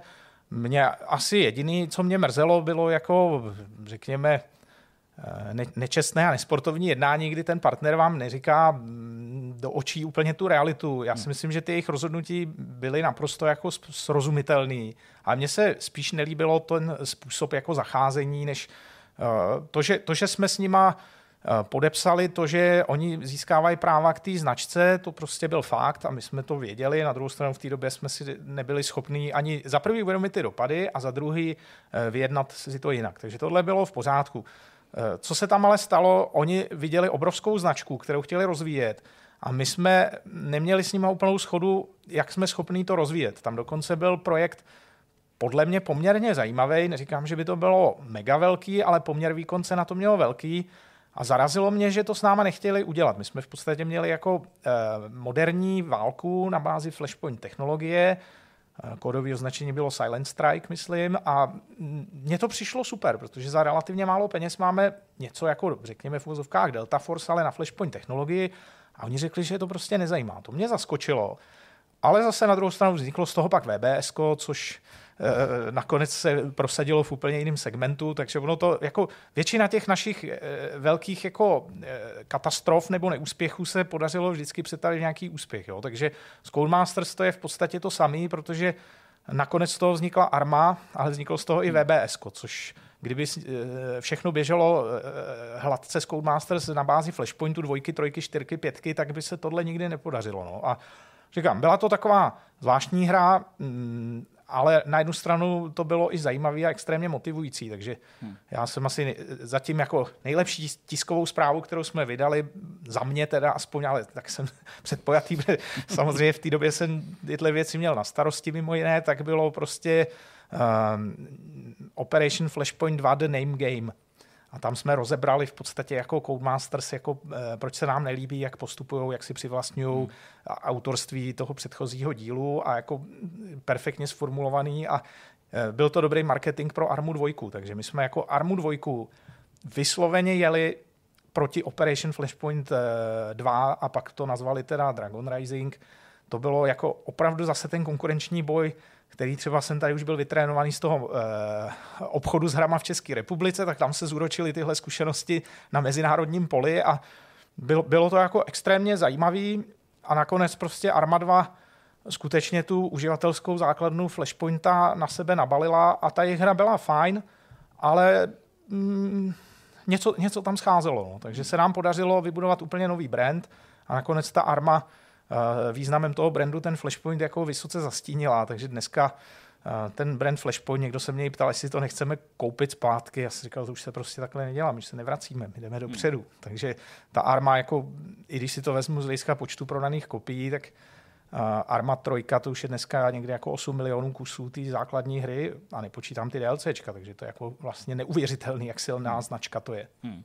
No, já bych se zastavil, ale ještě u toho uh, právě přerodu, uh, u vás samozřejmě, Flashpointu do Army, uh, ty okolnosti, které jste tady samozřejmě nastínil. Uh, jaký ale v tobě, jako osobně, převládal pocit? Protože něco jiného je tiskovka, skvěle sformulovaná, samozřejmě, ale ta ven, ta je veřejná. Mě zajímají tvoje uh, pocity a emoce a vlastně navazuju možná na to, že když se uh, úspěch úspěch, eh, nepře, v úspěch nepřetavil Gravon, tak ty jsi tady řekl, my jsme si ale řekli, že musíme prostě jít jako dál a být komerční a udělali jste uh, Rio Grande nebo dělali jste na Rio Grande bez ohledu na to, jestli to povedlo nebo ne. Tak jaký byly emoce tady? Bylo to naštvání, stek, smutek, anebo právě naopak, jako ty ta obrovská motivace nandat to těm anglánům a prostě udělat tak, to tady líp. To, to byla kombinace naštvání a nandat to těm anglánům. My jsme na tomhle byli poháněný dlouho, protože hmm. už před Flashpointem, když vyšly jako první třeba obrázky z toho eh, raného Flashpointa, tak na nějakém americkém serveru napsali něco jako, že tamhle kde si někde v té východní Evropě Jasně. slezli ze stromů a našli počítač pod stromem a začali na ně dělat 3D hry a jsou Aha. docela dobrý. Ale byť to byla nadsázka, tak já si myslím, že tam ta přezíravost byla. Jo, hmm. my jsme v těch 90. Eh, letech opravdu byli vnímaný jako poměrně dost druhořadý. Jo, do nějaké míry to teda platí do dneška, ale v té době to bylo jako opravdu silný a ta motivace byla velká. V podstatě, jako když to řeknu hloupě, jako my jsme byli Borát a proti nám byla ta Amerika. A to byla jako obrovská motivace. Jo, já si pamatuju v roce 99 si myslím na E3, že jo, když jsem tam dojel a prostě jsem si dovez specnaz ruskou uniformu ale já neměl žádnou podporu od toho Interactive Magic, mě tam vlastně nechtěli, takže já jsem se tam v podstatě tlačil na ten stánek násilím téměř, převlíkal jsem se do té uniformy na záchodku toho E3, ale, ale bylo to hezký, protože druhý den ten americký kolega eh, byl jako eh, v Národní gardě, jak si dones tu americkou uniformu a bylo to moc fajn nakonec, jo? Ale, ale bylo to vlastně takový partizánský a to se opakovalo eh, i pak v budoucnu, třeba s tím VBSkem, ty američani, který, s kterými jsme na začátku to chtěli dělat, tak nás vlastně jakoby dá se říct, svým způsobem jako odrbávali a hlavně oni se tvářili, že to je jejich výrobek. Jo. Oni vůbec ne, neříkali, že to vyrábí nějaká tady, já nevím, česko-australská firma, oni říkali, my jsme vývojáři. Takže to, byl, to jsou takové ty momenty, kdy ta naštvanost se pak přetaví v nějaký úspěch. Když člověk jel v nějakém roce 2004, 5, nevím teď přesně, na nějaký GDCčko a teď tam z té americké firmy, což byl jenom distributor, oni nedělali vlastně nic, tak oni měli mikiny VBS One Developer. Tak to mě tak jako vytočilo. Hmm. A, a tak to podobně to bylo s Codemasters. Jo? Oni se tvářili, že my jsme nějaký jako uh, nuly z východní Evropy. Tak to je bylo jako obrovsky motivující. No. Takže uh, ta naštvanost určitě byla značná, ale ta naštvanost se teda primárně ventilovala v tom, tak my vám to teď ukážeme. Hmm. Jo? Vy jste dneska vnímaný jako odborníci na vojenské simulace, přesto i během těch uplynulých 15-20 let jste koketovali s jinýma žánrama, zkoušeli jste strategie, pustili jste se do konzolí postupně, vydali jste se na Mars a lítali jsme helikoptérou, ale ne nutně jenom vojenskou. A mám pocit, že tam taky byla nějaká adventura. Na Mrazíkovi jste se podíleli. Uh, no, nejen podíleli. Tak první hra uh, pod značkou Bohemia Interactive byl Mrazík, bylo to v roce 2000. A dělali na tom ty stejný lidi jako na Poseidonu, uh, respektive Flashpointu? Ne, ne, ne, jako jediný propojovací článek jsem byl já, mm-hmm. ten Mrazík, to byl takový můj trošku projekt, jako zase nějaká krize, protože ten Flashpoint se tahnul dlouho. V rámci krize vývoje Flashpointu jsem měl dvě takové odbočky. Jedna byla, což vzniklo shodou okolností, lokalizoval jsem NHL 2000 do češtiny ve Vancouveru, takže jsem strávil pět týdnů ve Vancouveru. To jsem nevěděl. To, mám tam obrázek, práce. mám tam fotku. Byla to první NHL v češtině. No, mám, tam, to, to, je nějaká mám tam fotku v kredit. Ty kredity jsou dlouhý, ale jsem tam vyfocený v dresu Jardy Agra. A není to nějaký takový ten díl, jak když se hrálo v Praze, tak tam objevila fotka staroměstského náměstí, nebo to byl nějaký? To bylo, myslím, až 2002. To bylo až 2002. Já byl hrozný fanda NHL. No, a tohle, když byla ta možnost, tak Uh, já jsem teda samozřejmě doufal, že jim tam i poradím některé věci do hry. To se mi moc nepovedlo. Tam to bylo všechno tak uzavřené. Eh, bylo tam lokalizační oddělení, kde bylo prostě pár týpků. Uh, Fin, Švéd, Čech, Němec, Francouz, myslím, hmm. v té době. A bylo to jako hrozně zajímavý zážitek a byla to taková odbočka, protože ten Flashpoint se prostě furt se to nějak nedařilo a tohle vzniklo náhodou, že někdo onemocněl, kdo to měl dělat a já si říkal, tak já tam prostě jedu. Jak jo. se tomu jako doznal, jako, jako No, protože jsme byli propojení furt s tou distribucí. distribucí, no jasně, jasně. my jsme byli neustále, my jsme jako vzešli z jedné firmy, Jasně. jo, takže my jsme byli dovozce EA, já jsem tady svého času ještě pořádal Dungeon Keeper Party, to bylo divoký tady eh, ve sklepení Prahy, to říkám, ty 90. byly jako fascinující, to bylo takový, měli bychom udělat party, tak jsme udělali party, že jo, a to bylo i ty stoly a teď tam ten majitel toho baru měl nějaký dvě obrovský dogy, který prostě, bylo to fakt Dungeon Keeper Party. Takže, no a druhá odbočka byl právě mrazík, protože jako jsme říkali, ty to prostě nejde, nikam to nevede, musíme něco vydat, musíme něco udělat a ten mrazík vzniknul v poměrně rekordním čase, ale jako na, na mrazíka jsem v podstatě docela pišný. Je to první hra od Bohemia Interactive vydaná komerčně jako pod tou značkou. Taky se známým dubbingem, dobrým hereckým obsazením, což jí určitě pomohlo. To je docela zajímavé, že to je takový ten průnik s těma hrama, o kterých jsme se bavili před chvílí, teda, že tady řada těch her byla uh, zaměřená spíš dovnitř a v té souvislosti mě napadá, jestli Mrazík uh, uspěl i na jiných trzích, než třeba v Česku a na Slovensku. Protože samozřejmě ta pohádka je ruská, ale nevím vlastně, jestli tam byla nějaká ambice poslat to do Eh, zahraničí, nebo na ty trhy, kde se Mrazík třeba i v 80. letech vysílal a dřív. Vyšlo to i v zahraničí, ale myslím, že zdaleka nejúspěšnější to bylo v České republice hmm. určitě. No. Tak to taky bylo pojatý. Jako to, že, to, že vznikla lokalizovaná verze, jo, ale my jsme, to bylo už druhořadý. Ale byl to, to bylo v zásadě úspěšný. Tady se relativně dost tisíc kusů prodalo a pak to šlo na časopisy, což ve své době zase byl jako další dodatečný zdroj příjmů, takže Mrazík rozhodně byl jako velice komerčně úspěšný projekt a bylo to zase něco jiného, protože to byla první hra, kterou hráli i holky, že jo? Ten Flashpoint to holky moc nehráli. Takže Mrazíkem jsme oslovili mnohem širší, paradoxně možná širší publikum než, než Flashpointem, jako v České republice. Jasně, ten, uh, to spektrum. Uh, mluvíš o tom, že to je tvůj nějaký love projekt, ale taky si prostě mluvil o tom, že si na x měsíců odletěl uh, lokalizovat uh, NHL. Kdy přišel bod, kdy se přestal aktivně věnovat tomu vývoji a byl si vlastně tím manažerem, už si sám neprogramoval, nevyvíjel ty hry. Bylo to někdy dávno v té minulosti, nebo dávněji, nebo ještě třeba zasáhl přímo do, do Poseidonu, do Flashpointu? To bylo pozvolný. Flashpoint jsme dělali v hrozně malém týmu, takže tam jsem se zapojoval do let z čeho ještě, Jasně. ale pak Arma jednička, to, to byly takový obtížný období, ale mm, poslední hra, kde bych troufal říct, že jsem byl jako blíž k tomu vývoji, byla Arma dvojka. Mhm. Tam jsem ještě byl, eh, řekněme, přímou součástí toho vývojového týmu a dělal jsem tam eh, i tu hmatatelnou práci. Dneska už jako já, já se k nějaký reálný vývojové práci v podstatě nedostanu. A nesl by tě prsty, jako že bys Eh, něco si jen tak udělal? Asi jo, ale musel, to by, znamenalo by to v podstatě, že bych musel třeba teď dva roky eh, to nechat všechno být, úplně si Chápu. vyčistit hlavu a začít vlastně z nuly. Jo? Hmm. Ten vlak v tomhle mi dávno už ujel a vrátit se do toho by bylo hrozně těžké a těch aktivit je teď tolik, že jako na jednu stranu mě to mrzí, ale na druhou stranu možná je to prostě takový vyústění té dráhy a už, už, už, už možná se k tomu nepohrnu. Těžko říct, hmm. ale v tenhle okamžik uh, spíš vnímám svoji budoucnost už třeba Uh, nejenom v těch hrách. Možná, se jako, možná jsem se jich nasytil, jo, když dělám ty hry za chvíli 40 let, tak uh, možná, možná ještě si chci zkusit ten skutečný svět jako zažít víc. No. Taky jako, že jo, všeho moc škodí, no, takže ono jako do toho počítače už jsem koukal možná až moc. No. S ohledem na jistou komplexnost, nebo možná pro někoho komplikovanost, jak se Arma hraje, byl si ty sám skeptický k tomu, že by se ta značka nebo obecně vaše hry mohly zabydlet i na konzolích, navzdory tomu, že třeba operace Flashpoint měla už svůj oficiální port na původní Xbox, nebo tam byla vždycky ta tužba na konzole se dostat ve větším měřítku?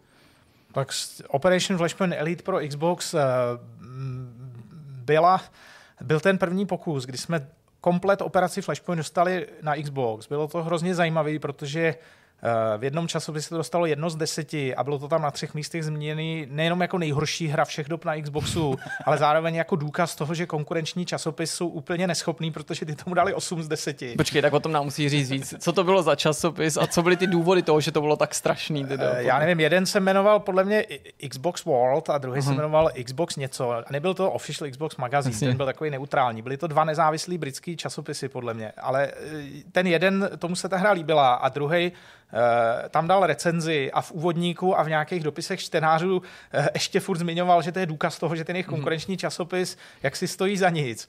A to bylo zajímavé, protože eh, ta hra byla podle mě jako naprosto neuvěřitelná, co se vlezlo do toho Xboxu. Tam se dalo hrát v 50 hráčích multiplayer třeba na Xboxu, tomu úplně prapůvodně, my jsme byli na to hrozně pišný. Mm. Ale zároveň se to tak úplně nechytlo, Byť teda, myslím, nějaký australský časopis tomu dal naopak snad 94%, že to je nejlepší hra všech dob. Takže to bylo zajímavé, že ta stejná hra byla od 1 z 10 do 9 z 10. Ale, ale jako fungovalo to, bylo to pěkný a nejzajímavější bylo, když se tam povedlo lidem přes uh, nějaký action replay cartridge dostávat mody. Takže Aha. vznikla jako komunita na Xboxu modovací, kde dostávali prostě mody do starého Xboxu, což mě fascinovalo. Bylo to limitovaný rozlišením samozřejmě a tak dále, ale technologicky nás to posunulo a v podstatě my jsme, my jsme Armu 2 chtěli udělat pro Xbox 360, dokonce s tím začínala Arma 2, že jsme řekli, hele, tak Arma 1 dobrý, ale Arma 2 ta bude primárně pro Xbox 360. Což se nakonec nepodařilo, ten hardware Eh, my jsme jako přecenili eh, tam to, ten procesor, eh, my jsme si mysleli, že když to má 3 GHz, že to je jako výkonný, ale on to byl jiná architektura, ono to spíš odpovídalo jako Pentium 3 je možná 500, možná 700 MHz. Jo? My jsme to netušili, my jsme prostě v tomhle částečně byli hloupí a prostě ta architektura Flashpointu se do toho Xboxu 360 jako nevešla, takže my jsme tu verzi nikdy nebyli schopni dokončit, hmm. byť jako existovala, fungovala, ale nedostali jsme se na dostatečný framerate, takže jsme zůstali u toho PC, ale ke konzolím jsme se, dá se říct, jako eh, nakonec vrátili a řekl bych velmi úspěšně, protože DayZ, eh, DayZ speciálně teda je eh, naprosto jako neuvěřitelný v tom, že je to odbočka z Army, která se dostala na konzole a je extrémně úspěšná i na konzolích, což hmm. jako nikdo, nikdo nečekal. Já se přiznám, že ani já jsem to úplně nečekal, protože jsem si říkal něco takového, jako řekněme nelítostného, v zásadě jako nepřívětivýho na těch konzolích nemá šanci. A paradoxně DayZ eh, do dneška je extrémně hratelný na konzolích. Jo. Takže, a my teda s Armou do budoucna s konzolema počítáme. Eh, myslíme si, že to je naprosto možný to tam mít. A naši, naší touhou je, takže Arma Reforger teď je v game preview na Xboxu a vypadá to, že to tam svý publikum si je schopný najít. Takže vidíme to jako nějaký úkol, Někdo se obává toho, že tím jako zhloupne ta PC hra, my si to nemyslíme, my chceme i na tom PC mít jednodušší ovládání. Jo? To je ta naše snaha ten komplexní zážitek vtěsnat do jednoduššího ovládání a myslím si, že jsme na té správné cestě, ale je to eh, poměrně dost náročný a dlouhodobý. Takže my, my si stále myslíme, že to jde a DayZ je pro nás toho důkazem, že to jde. Hmm. Takže Reforger teda, jak si řekl, můžeme považovat prostě za určitě jako lakmus toho, že uh, až někdy v budoucnu samozřejmě uh, nějaká možná arma někdy se zhmotní, tak prostě je to, je to ta vize, kterou jako chcete, chcete jít. Chceme s armou být i na konzolích. No. Hmm. Chceme, myslíme si, že to je dobrý, že to prospěje i ty PC verzi a chceme, chceme na těch konzolích i do budoucna působit. Hmm. A ještě skrz to ovládání právě mě, jako, když jsme takhle uběhli až k tomu Reforgeru aktuálnímu, tak skrz to ovládání přemýšleli jste i opačně v tom, že prostě to vlastně necháte těm PC hráčům, kteří jsou takový v tom jako rigidní v tom svém pohledu, že jo, chtějí prostě mít ty svoje jako zaběhlé věci, mají to rádi a nějaký slova o zjednodušování, to pro ně je prostě eh, rudej hadr, tak eh, naopak to podpořit tím, že prostě plný, plná podpora myši, klávesnice na konzolích, která vlastně taky u některých titulů funguje, by vlastně mohla tohle vyřešit, ale těžko říct, jak by to bylo průchozí, samozřejmě. Ono to asi nemůžeš vydat bez Nejde toho, aniž by to gamepad logicky, prostě byl schopen ovládat. Ale že na tom gamepadu to prostě může být něco, co jako není třeba úplně přívětivý, byť samozřejmě plně hratelný, ale vlastně, že jako byste sami tak podprahově říkali, no to je prostě. Tak oni jsou tam dvě věci, do toho my určitě s podporou myši klávesnice na konzolích do budoucna počítáme, ty konzole se měnějí, ale je tam i ten druhý faktor, že eh, myši a klávesnice funguje dobře, když ta eh, obrazovka je blízko toho hráče. Jo, když se hraje napadlo, eh, na dálku, tak už to najednou nefunguje tak dobře, ten interface. Jo? Paradoxně ten gamepad funguje lépe na tu vzdálenost. Jo? Znáš, člověk sedí někde v pohovce, televize je prostě 2 metry, 3 metry od něho, tak ta myška vesnice není zas tak dobrá. Ani si není kam položit, ale hlavně na tu dálku se to tak dobře neovládá. Takže není to tak jednoduchý na konzolích, určitě musíme umět obojí. Jasně. Eh, my, my, tam ten rozpor tak úplně jako ne, necítíme. Jo? My si myslíme, že některé ty designové rozhodnutí v té armě z historických důvodů nebyly dobrý a že jsme schopni je nahradit lepšíma a zrovna tohle si myslím, že ty Armory Forger, byť tam spoustu věcí řešíme a e, ne, neběží třeba tak, jak bychom si sami přáli, tak zrovna tohle si myslím, že tam jako jsme zvládli dobře, že to je pořád arma, pořád je komplexní, ale přitom těch ovládacích prvků je tam mnohem méně. To v zásadě my jsme přešli na takovou logiku, aby to bylo jako intuitivní, tak ty interakce jsou dané do kontextu s tím prostředím. Mm-hmm. To neslavně známý akční menu z Flashpointu a z Army, to spousta lidí, někdo to přirovnával myslím, že k ďáblovu ekvivalentu něčeho v nějakém videu. Jasně. Satanův no, tak to byly ekvivalent. kaskády prostě těch příkazů a rozkazů, jasně. No. Tak tam bylo takový oblíbený, že někdo omylem odbouchnul nějaký nálože. Jo? jako chtěl, chtěl, něco udělat v akčním menu, ale přijel o řádek dál a bylo to odbouchnutí náloží a zabil celou jednotku. To bylo takový jako... Uh, takže jo, věříme, věříme tomu, že na konzolích může Arma naprosto dobře fungovat a snažíme se o to. Když jsme se takhle přesunuli do té žavé současnosti, možná jedna z posledních otázek, nechci se vlastně z tebe tahat, nebo, nebo nechci, aby ta otázka předjímala, jakože se ptám na něco jako, mm, že, že hledám v tom nějaký bulvárek nebo něco jako šťavnatýho, ale můžeš našim divákům prozradit něco o investici Tencentu do Bohemky, jak třeba funguje ta spolupráce, jakým způsobem vás to ovlivnilo? Určitě tam Tencent je minoritní partner, to znamená, my nadále jsme si zachovali plnou kontrolu nad tou společností.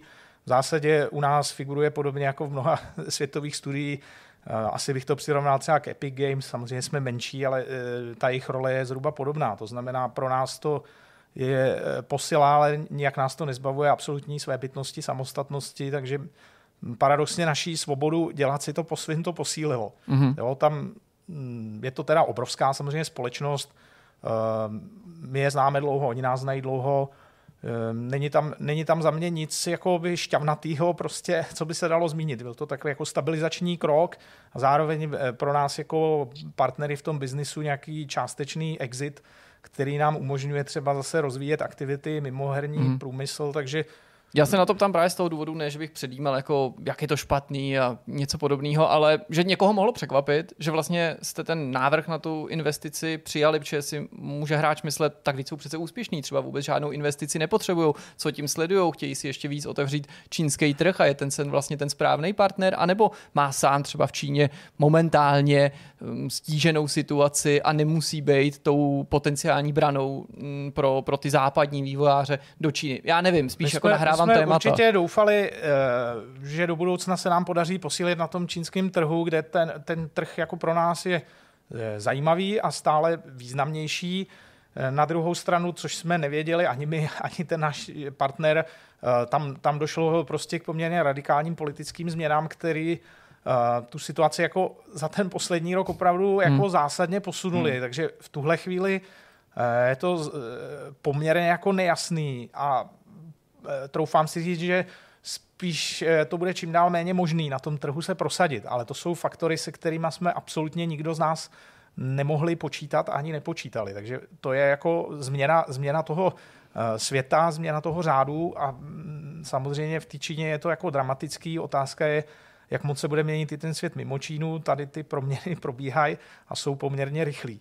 Ale v té Číně to bylo opravdu jako mm, eh, z nuly na sto, když to řeknu blbě. Mm, jo. To mm. znamená, my jsme doufali, že tohle dobou už tam budeme mít eh, možnost jako rozvíjet eh, tu naší uživatelskou základnu a třeba i s hrou jako Islands jsme měli docela velký plány v té Číně, tam eh, došlo jako k politickému rozhodnutí a tam je to stále jako poměrně direktivní společnost jako ještě víc než tady a to rozhodnutí, jak já ho chápu, bylo v zásadě pro společnost je nežádoucí, aby eh, nezletilí hráli vůbec hry. Takže tam je tak extrémně restriktivní politika, že do 18 let eh, de facto mm, dobře se tam nehraje nikomu. Jo? Takže Hmm. ten průmysl utrpěl tam takovýhle zásah. Mm, Nějakou logiku to má, ale nevím, jestli to má úplně domyšlený. Ono to tam má nějaký hlubší pozadí.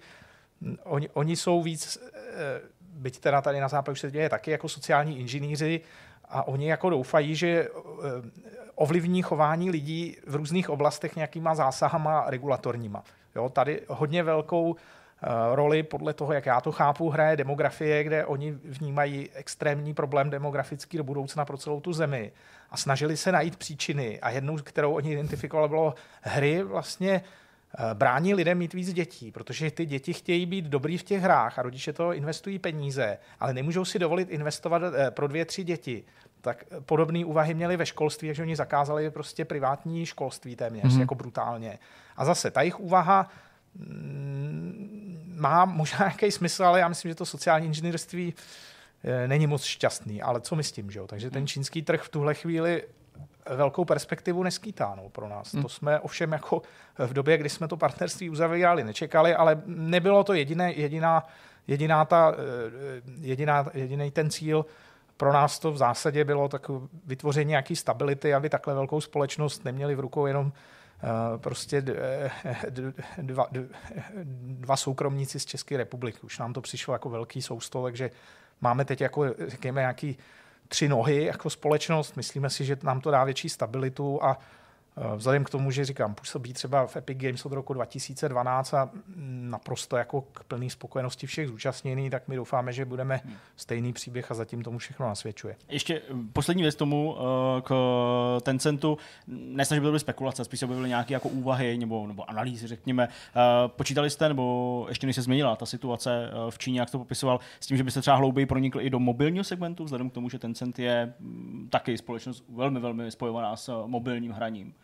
My tady zrovna doufáme, že ty možnosti stále budou, byť asi třeba teď víc mimo Čínu, ale Tencent jako extrémně úspěšně prosadil na mobilních zařízeních jako mimo, mimo Čínu, hmm. jako třeba PUBG nebo i Call Jasně. of Duty Mobile, to jsou projekty, kde měly Přesně obrovský tak. význam, takže eh, věříme, že eh, tady nějaká možnost do budoucna existuje, jak naše hry eh, dostat na ty mobilní zařízení, ale to je velmi jako dlouhodobý Chápu. a nemám teď nic, co bych konkrétně k tomu mohl říct. Jasně. No, bylo to nesmírně příjemný povídání, byl to delší rozhovor, než obvykle točíme, ale konec konců takovýhle, taková příležitost se neopakuje příliš často a samozřejmě ty bilanční rozhovory takový jsou, že eh, každý eh, ty jednotlivý kapitoly, u kterých jsme se zastavili, eh, probudili naší chuť ptát se na další věci. Já závěrem musím za nás oba ještě jednou ti poděkovat, Marku, že jsi na nás našel čas a na naše diváky, že ses nechal takhle vyspovídat často docela do hloubky a že si zalovil v paměti a uh, přidal nejrůznější zajímavosti, které se třeba nemuseli objevit v jiných rozhovorech s tebou v nějakých eh, dřívějších letech, nebo si je nikde nezmiňoval. No a samozřejmě uh, za oba ti taky, za celý Vortex přejeme hodně štěstí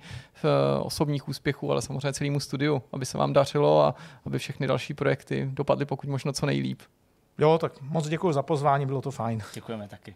No a my jdeme na další téma. Máme za sebou eh, všechno, co jsme vám chtěli říct v rámci témat i skvělého rozhovoru a teď jsme u Myšmaše. Vítáme Myšmašáře, který si to přepínají až sem. Eh, V úvodu jsme říkali, že vám to možná tam. spoplatníme, jo? tak si to možná puste eh, na začátku. Jo, jo, to je potřeba znova zopakovat. Přesně pravda. Dělám si legraci. A, nebo ne. Nebo možná Nebo ne. Uh, budeme se samozřejmě teda povídat o tom, co jsme viděli, uh, četli, co jsme navštívili, kde jsme byli, co nás zaujalo, co bychom doporučili nebo nedoporučili třeba. A teď já vlastně nevím, protože Honza už má nos zabořený. Já už tady hledám, co jsem, mobilu. jednu věc jsem si vzpomněl a teď můžu si to prostě Tak můžeš vzpomněl. nás vzpomínat, já jsem tam uh, Jirky, No, Jirka, ten- uh, co pro nás má do myšmaše v tomhle díle. OK, tak vlastně musím říct, že po takových docela suchých, hubených období, kdy jsem si v posledních týdnech a měsících horko těžko vybíral ze své záplavy služeb a končil jsem na i vysílání, přesledování eh, nějakých dokumentů a podobně, tak mám pocit, že teď se jako urodilo hned na několika různých frontách, něco zaujalo, musel jsem začít využívat takové ty funkce, jako uložit k pozdějšímu přehrání a tak, abych to stejně už v těch knihovnách nikdy nenašel, protože je to všude poschovávaný, každá ta služba to má jinak, já už jsem starší člověk, takže se prostě tak dobře už neorientuju v těch nových věcech, že jo. Teďka, když všichni kritizovali rozhraní nového Call of Duty, že to vypadá jako Hulu nebo Netflix, tak jsem tam pak říkal, a konečně přehledný Call of Duty, výborně, to jsem potřeboval. Ničem se vyznám, máte premiéry, Přesně, no, jakože jakože co brzy opustí playlist. ne, nechápu, co se na tom všem nelíbí, konečně trochu se v tom orientu. No, zkrátka dobře, najednou bylo spoustu věcí, co jsem si chtěl pustit, byť se mi třeba ne vždycky úplně dostávalo času, takže musím jenom pro úplnost zmínit, že se chystám na novou sezónu Koruny. Ta měla premiéru z našeho pohledu včera ve středu. Neviděl jsem ještě ani díl, ale zvědavý na to samozřejmě jsem, bez ohledu na všechny ty věci, okolnosti, který to provází, tedy samozřejmě eh, oprávněné pochyby o, tom, že se to stalo tak, jak to ten seriál vypráví, což ostatně neříkají ani filmaři, naopak uh, už teda po těch uh, posledních výtkách musí sami diváky důrazně upozornit nad tím, že se jedná o takovou jako fikci, nebo minimálně částečnou fikci.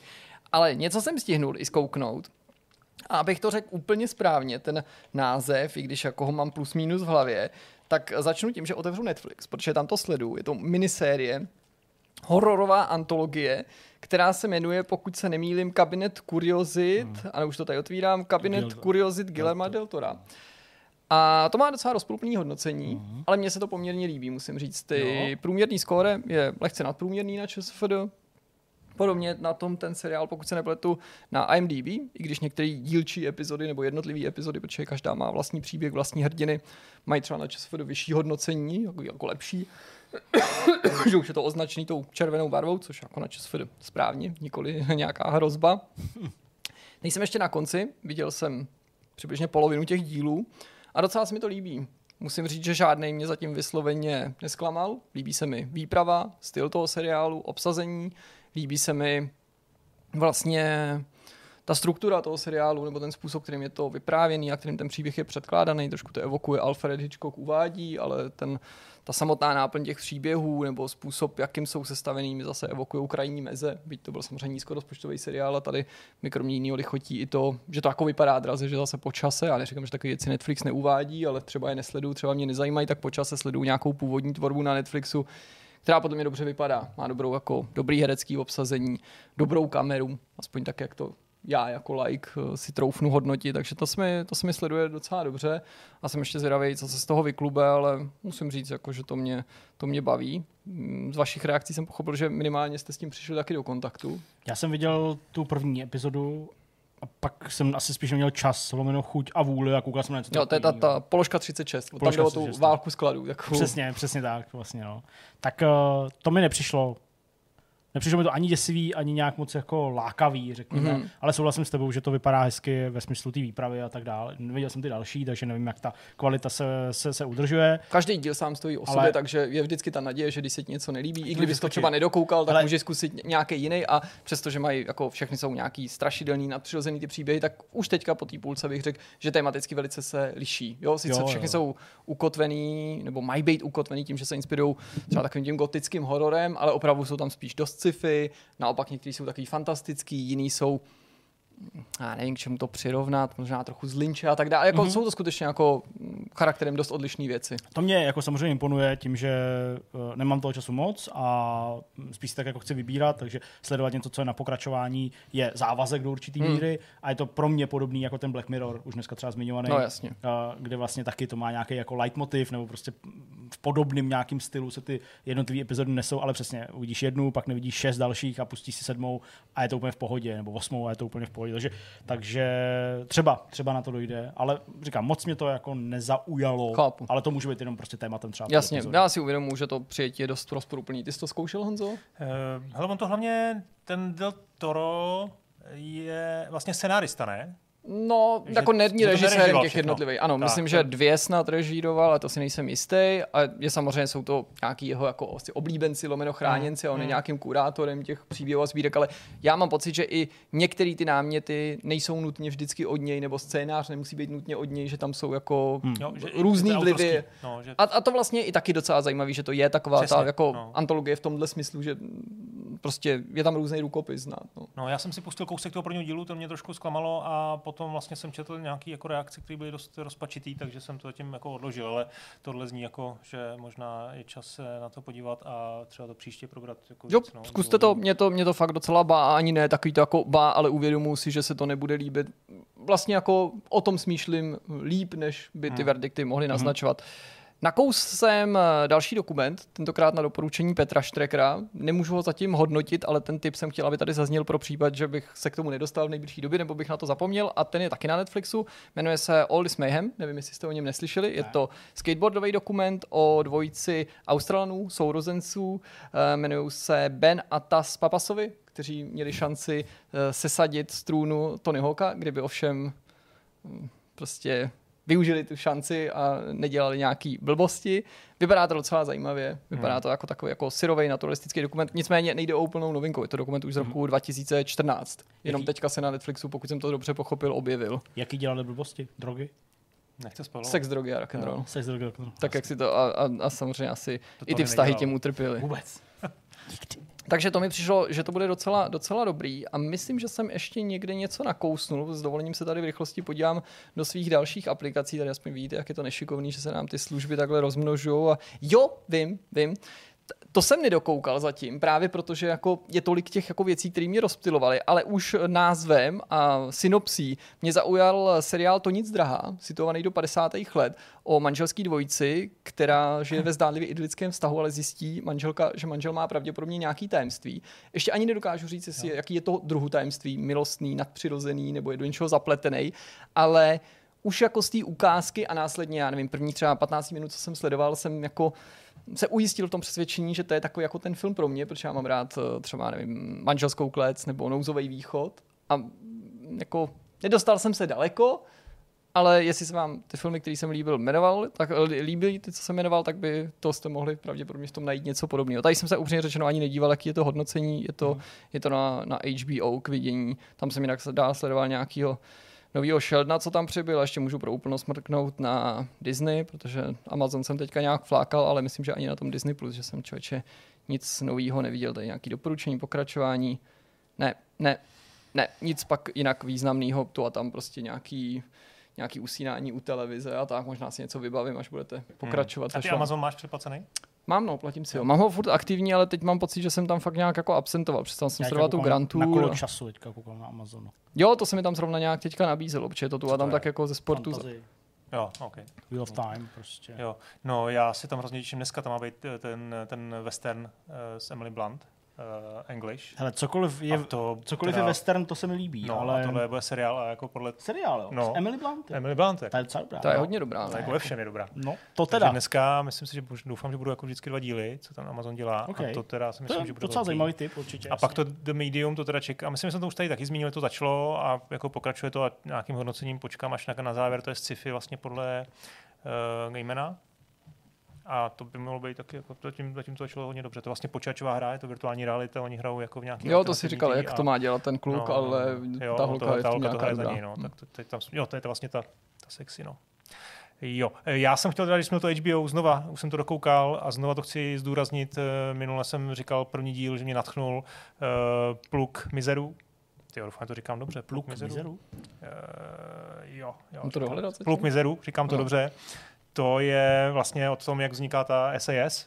Aha, Eh, jo, jasně, jo, v, říkal, v, že na, na severu Afriky. v, Němci vyhrávají, je potřeba něco udělat. A hraje tam by the way Dominic West, eh, který ho... hrál Dominic West? No, ten hraje třeba ty Charlese v té koruně. Aha. Hrál v, v velmi výborném seriálu HBO tyjo, FR. Aféra, jak tam byly vlastně ty dvě, ty dvě no, části toho vztahu. prosím. Uh, Je to je ani- jako špičkový hra. A hrál The Wire, jestli znáš. The Wire znám. No, tak to je ten policajt, ten bílej. Jo, aha, no tak to vím, no já neznám. tam Už nemám jako- hledat. Už nemusíš hledat, vím, vím, No Děkuju. a on tam hraje vlastně agenta, v tom, v tom pluku Mizeru hraje jako agenta uh, I, 5, teda nebo zřejmě jako anglickýho, ale není součástí té SAS a jako to je takový chlapácký, to je výborný, tam není ani moc akce. Samozřejmě ta, ono se to jako schyluje k nějakému, jako, Hmm. k nějakému útoku na ty Němce, který je, není jako přímý, přímý jako konflikt, je to spíš takový jako, um, že jako v noci pod trošku tmy je, tam jako zničejí prostě celé letiště a teď jsou souběžně prostě třeba pět různých míst, nebudu jako víc spojovat, ale ty akce tam jako moc není, ale je to Napínavý. je to strašně napínavý, je to hezky natočený, Hmm, to posloucháte k tomu jako ACDC, jo, a hlášky, super hlášky tam jsou. Oni se Hmm. potom, ono to je jako, údajně tam je jako napsáno, já už jsem to říkal minule, to jenom zopakuju, tam je jako napsáno na začátku, uh, že to je jako podle skutečné události, že ne všechno může sedět, ale je to podle skutečné události. A fakt teda, jako když jsem si to potom jako nějak četl podle Wikipedie a, a skoro mám teď chuť jako si nějakou knížku o SAS přečíst, tak si myslím, že to jako víceméně sedí. Ale vypadá to neuvěřitelně. Tohle se prostě nemohlo stát. Ale jako stalo. No. Hmm, jo, jako tak. často mě vždycky fascinuje někdy, to je dobře, že to neudělali tady, ale že někdy mají jako námět uh, filmaři nějaký látky a myslím, že to bylo podobný, teď já vám neřeknu ty detaily, ale že to bylo myslím podobný jak třeba u rivalů formulových jako eh, věcí nebo u Le Mans, že se tam vlastně jako ve skutečnosti staly ještě víc pozoruhodné věci, které by se jako si řekl spíš, že jsou dílem nějakého fantastického scénáře a jenom prostě snahy jako udělat to ještě dramatičtější a pak to v těch filmech třeba není. Což Hmm. mě vždycky jako, jako mrzí, že jako nedají tu skutečnou zápletku, která může být No ještě jasně. násobně lepší, než ta, která jasně, tam no. je. Byť se může zdát méně jako realistická, tak to jsem rád, že tady to je jako přiznaný a že tady ty věci, které se asi teda dělají zvláštní nebo, nebo neskutečný, takže tam jsou. No. Jen, teda, když jsme teda u té reality a u toho, co píše jako život, tak ten, ten, ten seriál Monstrum na Wikipedii, ten jste zkoušeli?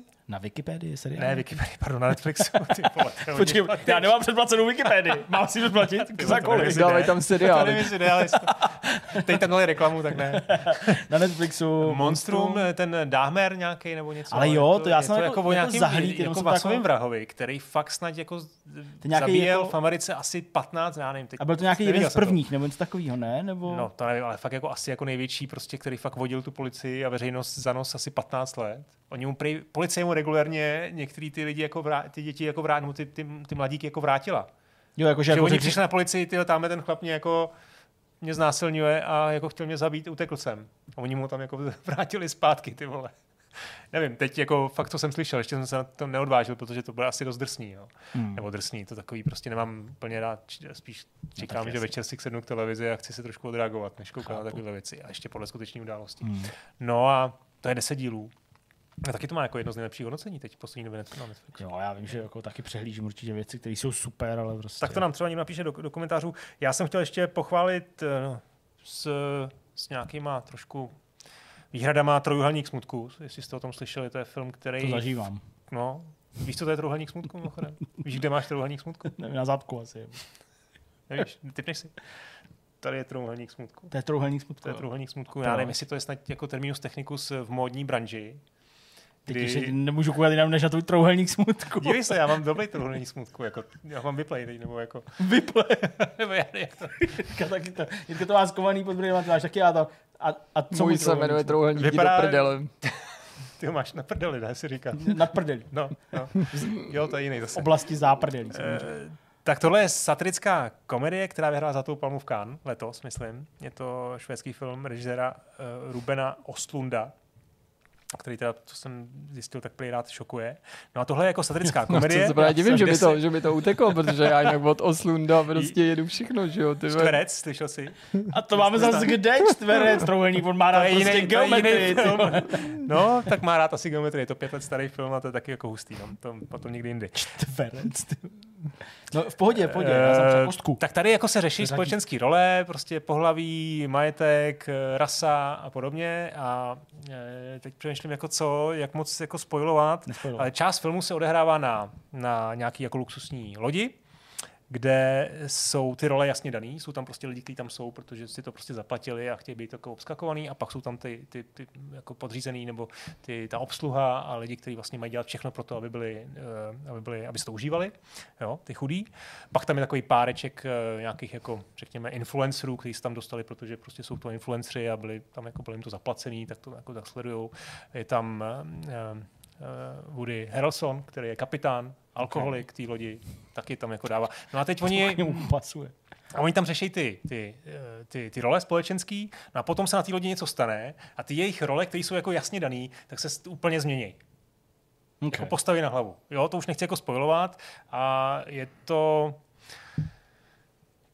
je to takový jako ne předvídatelný, ale je to něco, co, o čem si řeknete, že jste to už viděli jako moc krát. Takový ten vězinský experiment, jako kdy se No, prostě Spoura na bounty, dojedou pak na. Tahiti. Jo, jsou to prostě takové věci jako standardní. Ale třeba, hele, jednu věc, to teda tohle to spojovat nechci, ale jednu věc, co, co třeba můžu zmínit na začátku úplně, tady ten pár, o kterém mluvím, tak to je modelka, slavná modelka, kluk, který asi taky dělá modela, ale jako není zase tak, zas tak jako asi úspěšný. Oni jsou na večeři a teď ona jako čeká, že on to zaplatí. Mhm.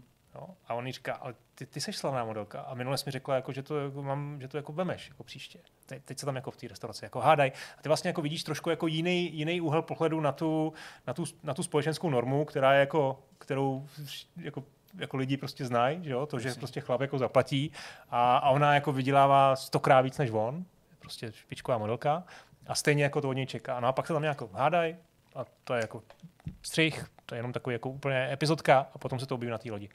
A Zlatá palma, no, v Cannes. Moc, jako nejsem z toho úplně jako nadšený, je to jako vizuálně hezký a ty společenské, já nemůžu říct moc, moc No víc, to já bych prostě rád řekl prostě, jak, jak, co se tam zvrtne, ale prostě nemůžu. Dobře, no. dobře. Tak nevím, jestli to je v traileru, prostě podívejte se na to. Mám teďka úplně Trojuhelník smutku. trojuhelník the fuck, Až to vole. vypneme, tak já vám to řeknu, že vy na to do kina asi nepůjdete. Ale budu, ty vole, už jsem na tom byl dvakrát. jsem jenom dělal blbý.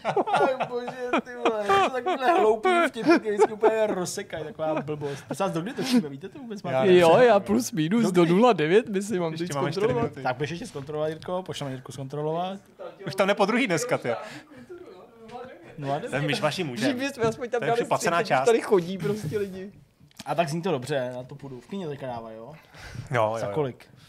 Tak je to kino. Záleží, kam jdeš, artový kino, no. Tak Takže máte prostě- v Plzni art- artový kino? Co, víš, jo, tam je artových kin, Jo, nevím. Tam je, tam je víc artových kin než pivovarů, ale což je celkem vlastně normální asi, ale no v takže, tam je, takže tam jsou dvě. Asi, já nevím, já, já vlastně nevím, já fakt nevím. No. A to vše? No, to je asi všechno. No, Hele- tak jako sport vám říkat nebudu, to rugby bylo prostě super semifinále, teď připomínám, že bude zase finále uh, víkendu, víkendu. teď se hraje jako juniorský Masters, jako v tenise, to je taky bomba. Si Tam ve florbale, dokázali jsme remizovat se Švédem poprvé. Florbal? Florbal. no. OK, tak v pátek, zítra se hraje čtvrtfinále se Slovenskem, to měl být jasný postup. Pak hrajeme se Švýcarskem, protože tam pravděpodobně teda jako papírově postoupí. A je dost možný, že se dostaneme do finále. Hmm. A vzhledem k tomu, že z druhé strany Pavouka s největší pravděpodobností budou hrát v semifinále uh, Švédové s. Finama, tak se vybijou mezi sebou už v semifinále, nebudou ve finále. Takže budeme mít A my jako jsme dokázali remizovat se Švédskem, fakt máme dobrý tým. Potenciál porazit Slovensko tady jako je spíš jako nutnost, sorry Slováci, ale jako mm, ta úroveň prostě té kvality je na naší straně.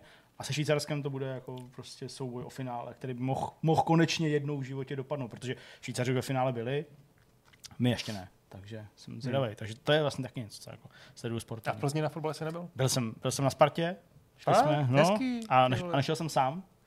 Dítě nám hlídal babička, a šli jsme s Markétou. Markéta nikdy nebyla na fotbale jako Teda. velký. No takže, co? takže jsem jí vzal prostě... Prej to bylo úplně strašný. Na to nejlepší, Jako ten fotbal. na to nejlepší, co ti tak jako tabulkově, papírově v té Plzni může jako výjít, No. že jo? protože prostě nic jiného než jako lepší tým než Sparta tam před nemůže, pokud nepočítám samozřejmě ligu mistrů a tak dále. Děkuji, a uh, jde o to, že jsem měl v sobě takový očekávání, že by to mohl být i dobrý fotbal. No, tak to prej nebylo. Jako, To nebyl dobrý viděl, fotbal. tak nebyl ani. Markéta byla poprvé na fotbale. První, co bylo, když si sedla, jenom pro ty z vás, kdo nejste z Plzně nebo nevíte, tak uh, stadion ve Štruncových sadech, Dusan Arena, je vzdušnou čarou tak 300 metrů přes řeku, 400 metrů od pivovaru. Krásně sledová. Mark, přesně. Markéta říkala, ona, ona chodila jako v tom areálu těch štuncových sadů, tam jsou ještě nějaký jako prostě místa, kde se jako provozuje nějaký sport a Markéta tam uh, chodila na tréninky jako s tancováním a říkala, tohle jsem vždycky prostě tady cítila večer, říká, ty zasvařej pivo. Jo, tak to já to necítím, ale prostě jako jsme v Plzni, jo. No, tak byla celá jako, jako vyjevená z toho, že tak jako velký, že to je a to, ale jako líbilo se jí to hodně, ona jako má i fotbal ráda docela, jakože jako občas si koukáme na nějaký fotbal a sport obecně. A tak byla taková jako, jako z toho taková jako rozjařená. Jo. A komu jste teda fandili vlastně? No já jsem fandil Spartě, měl jsem zakázáno se projevovat. Markéta se bála, že nás zbijou, víš, prostě jako měl takový ten jako pocit, jo, že prostě na fotbale se musí prostě s někým porvat Ok, asi, když ok. tam jdeš, nebo něco. A my jsme seděli teda, neměli jsme nějaký bůh co lístky, ale seděli jsme na té jako kratší straně, uh, u vlastně nedaleko sektoru spartanských fanoušků, který celý zápas mlčeli. A já jsem nečet jako Spartu Forever, nečet jsem fora, já nevím, oni vůbec jako nefandili, vůbec. Jo, nevím jako moc proč, ale prostě nefandili vůbec celý zápas. Já myslím, že tam bylo něco, no. Tam byl nějaký jako bojkutek, ale já jsem bylo to... strašná zase kauzička, No, tyjo, já, to já jsou- vím. to jsou- to Nechci to tady ani vytahovat. Takže, uh, takže uh, jsme seděli vlastně vedle toho sektoru. No, Markéta drtivou většinu zápasu koukala do toho sektoru. Nekoukala moc na ten, na ten trávník, uh, protože jako nebyla schopná udržet tu pozornost, protože tam se furt jako něco dělo. Sice se nefandilo, ale bouchaly tam nějaký petardy, pak uh, ten sektor je samozřejmě teda obehnaný jako vysokou, prostě vysokým zábradlím, vysokou nějakou jako klecí, ještě tam je vlastně hozený jako plexisklo, takže vlastně jako nemůžeš ani skrz tu klec, pokud jsi vevnitř nebo i venku, to je jedno, ale nic tam jako neprotlačíš celý to pak ještě nahoře jako udělaný sítí, abys nemohl nic jako házet z toho sektoru a tak dále. No a prostě ty fanoušci tam začali spartanský jako vytrhávat ty sedačky, zapalovat ty sedačky. Nebyla už podle mě jako moc přívětivá teplota na to se pak nechat od hasičů stříkat hadicí prostě a vodou, protože hasiči si vzali štafle, vylezli vlastně jako ze předu u toho sektoru, že jo, tu dvou a půl metru vysokou klec prostě a tam nahoře prostě nad tím plexisklem tam takhle drželi prostě hadici a stříkali a Spartani slečený prostě v pěti z šesti stupních do půly těla tam vlastním tělem bránili vodu, aby, aby, aby prostě nemohli uhasit ty, ty uhasit ty plastové sedačky. zvláštní po poločase. Vlastně já jsem si šel koupit jako pití a, a, to, a to bylo vlastně hnedka vedle, už to bylo zase jako zamřížovaný a tam zase byli jako fanoušci jako Sparty, kteří se taky sešli, že jo, samozřejmě dolů, tak tam po sobě pořvávali něco a tak dále. Pak když padl ten gol, že když Sparta dala gol, tak konečně začali něco jako drobně fandit, bych Hmm. řekl, ale prostě o to víc tam padaly nějaký rachejtle nějaký prostě dělbuchy a tak. Takže to byl takový jako zvláštní fotbal, prostě hovno. Byla za nic. Ale jako já prostě jako já jsem fandil Spartě, já to prostě jako neříkám taky, taky že Sparta dala gol, Marketa právě jako čuměla do toho sektoru, že já jsem tak jako koukal tak jako sám a já jsem se to jako vnitřně jsem se to neuvědomil, Jirku by to potěšilo. Ne, nekřičel jsem gol teda, musím říct, jo. nekřičel jsem ani do toho nebo nic takového, ale uh, protože jako vznikne nějaký rozruch na tom stadioně, když ten gol padne a já jsem jenom jako seděl a udělal jsem a teď jsem udělal, a teď, teď jsem si uvědomil, že prostě jako vedle mě jsou všichni ty, a já jsem přesně udělal, jako, ale, no, To je ale. no, takhle jsem prostě. Ty vole, tak to je hustý. Takže to bylo jako- vtipný a eh, ten fotbal prostě stál za prd. Rozhodčí to fakt nezvládl. Já si jako myslím, že opravdu tam byly jako věci, které jako fakt jako nezvlád, prostě Na obě pouštěl strany tam byly jako věci. Ale... Na, na obě strany. A ten Pouštěl, chorý samozřejmě to bylo jako to bylo chorý, no. to bylo chorý. Teďka dávali góly, že Brnu a chorý prostě. Hmm. Hmm, Jo, to je- prostě, to tak to bylo takový trochu chorý. No. Každopádně fotbal jako zážitek, Markéta pak jako byla, jako říká, já jsem rád, že jsme jako byli, jo, i když byla trochu zima a tak dál. To jako bylo hezký, jako, že bych chtěla i jít jako na nějaký další zápas a tak, že jako to bylo jako fajn, ale že ten fotbal si jí taky vlastně moc nelíbil, což jako OK, Hmm, to prostě 1-0 a navíc takový fotbal. Takže to jsme byli na sportu, to bylo fajn. Uh, pak uh, možná jsme se nechali trošku, ne, to ne, inspirovat, že jo, uh, Jirka tady minulý víkend něco vyráběla, vlastně nevím, jestli jsem chtěl mluvit, takže tak něco jako akcentovat ale uh, Leontína hrála svoji první hru.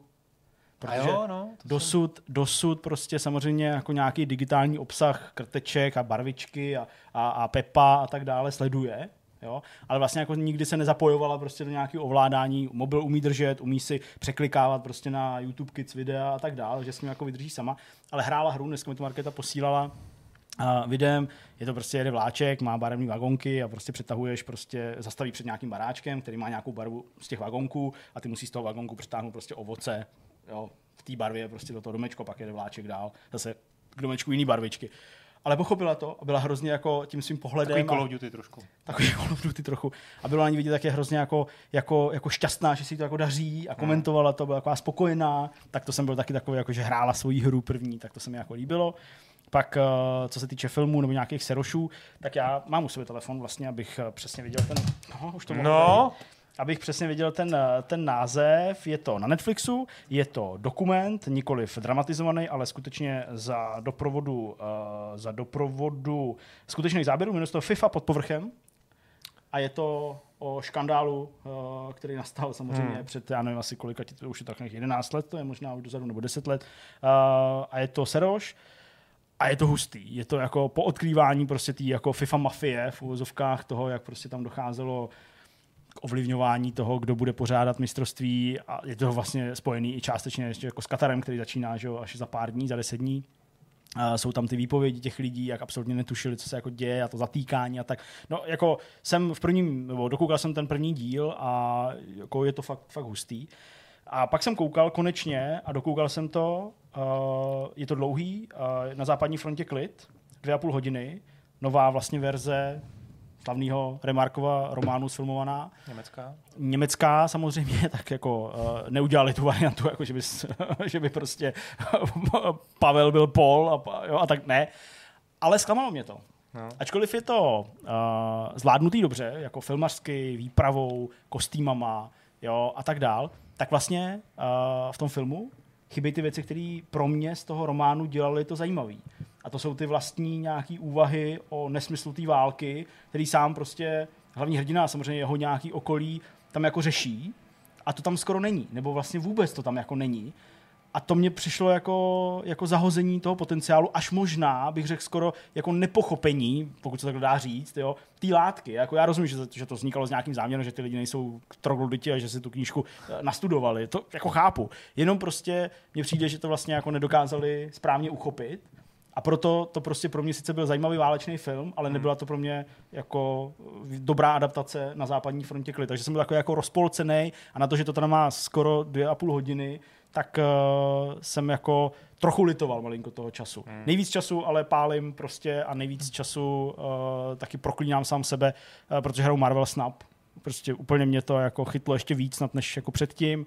Čím víc jsem do toho ponořený, prostě nová sezóna, zažívám chvíle, kdy prostě, jak, jak, jak prostě kokot, to pustím ve vlaku, kde je signál úplně na nic, a během toho zápasu mi prostě ten signál se mi zruší, nefunguje ani ta wi v tom vlaku, takže prostě ten zápas se odehraje bez mě. Já přijdu, Splatoon 3 jako doma, když mám perfektní internet. Takhle to máme jako. No, přijdu prostě o 8 kostiček, eh, o 8 svých eh, progresů v nějakém levelu, ale, ale je to dobrý. Prostě pokud jsem tady říkal po nějaký jako letní v uvozovkách takové zkušenosti, že mi nepřijde, že to má příliš hloubku, že to je taková klikačka, tak musím říct, že prostě tím, jak se jako dostáváš, byť už to trochu drhne k těm novým kartám, skrz takový ten collection level, jak jsem tady říkal, že to není, že si kupuješ, ale že eh, tím, že vylepšuješ ty karty, což tě stojí nějaký prostředky v té hře, ať už prémiový nebo, nebo normální, tak si tím dostáváš k těm novým kartám, tak skutečně ty karty, byť jich nepřichází hodně, tak jsou jako dobrý, jsou prostě opravdu jako vhodný pro nějakou kombinaci s něčím, existuje spoustu různých variant těch balíčků a vlastně přijde mi, že jako sice ten progres je třeba takový trochu pomalejší, ale pořád můžeš v tom najít fakt dost jako strategie, dost nějakých typů. A není to samozřejmě Hearthstone, který je ještě víc jako hluboký, ale pořád je to jako, jako dobrý, takže vlastně mi to baví, tak trochu se challengeujem s kámošema, kdo je na nějakém ranku, jak byl reset kvůli té nové sezóně, tak je to takový jako smutný, ale ta hra prostě funguje a vždycky žasnu nad tím, jak na rozdíl od jiných free-to-play her asi fakt sází na tu masovost, že to opravdu bude hrát spoustu lidí a že Hmm. Ta nějaká část, která v tom bude utápět ty prachy, bude to financovat, ale že prostě tady nemáš to omezení, že můžeš prostě hrát kolik chceš zápasů za den, furt dokola můžeš to hrát, jo. prostě karet máš, neubírá těm, karet, těm, těm kartám třeba nějakou energii, jo. že prostě bych si měl představit, že to bude tak agresivní, že můžeš tu kartu jednu použít prostě do čtyřech zápasů a pak ji musíš na šest zápasů odložit, než se jako zregeneruje, aby si ji mohl použít a, a tím tě přinutili hrát jinou kartu. To tady vůbec není. Otázka je, jestli tam nepřijde někdy v budoucnu, ale teď to prostě můžeš hrát bez jakéhokoliv omezení s tím svým dekem. Karet máš eh, od začátku rychle docela dost, postavit si různý deky z toho, tak je to vlastně hezky nastavený a, a neterorizuje tě to nějak v tom zážitku. Takže uh, vlastně to můžu doporučit po těch nějakých dalších asi dvou týdnech toho hraní. Uh, zkuste to a zkuste přežít ten úvod, který se zdá být easy, protože je i částečně proti botům, ale pak to začne mít docela jako grády. To je všechno za mě. Tak jo, jsme na konci. Moc krát díky za vaši pozornost. Týden z vašeho pohledu právě začíná. Vidcast máte za sebou, možná vás čekají novinky, nějaký recenze, no bude toho dost určitě jako ten aktuální týden, který my stále prožíváme. Mějte se. Ahoj. Ahoj.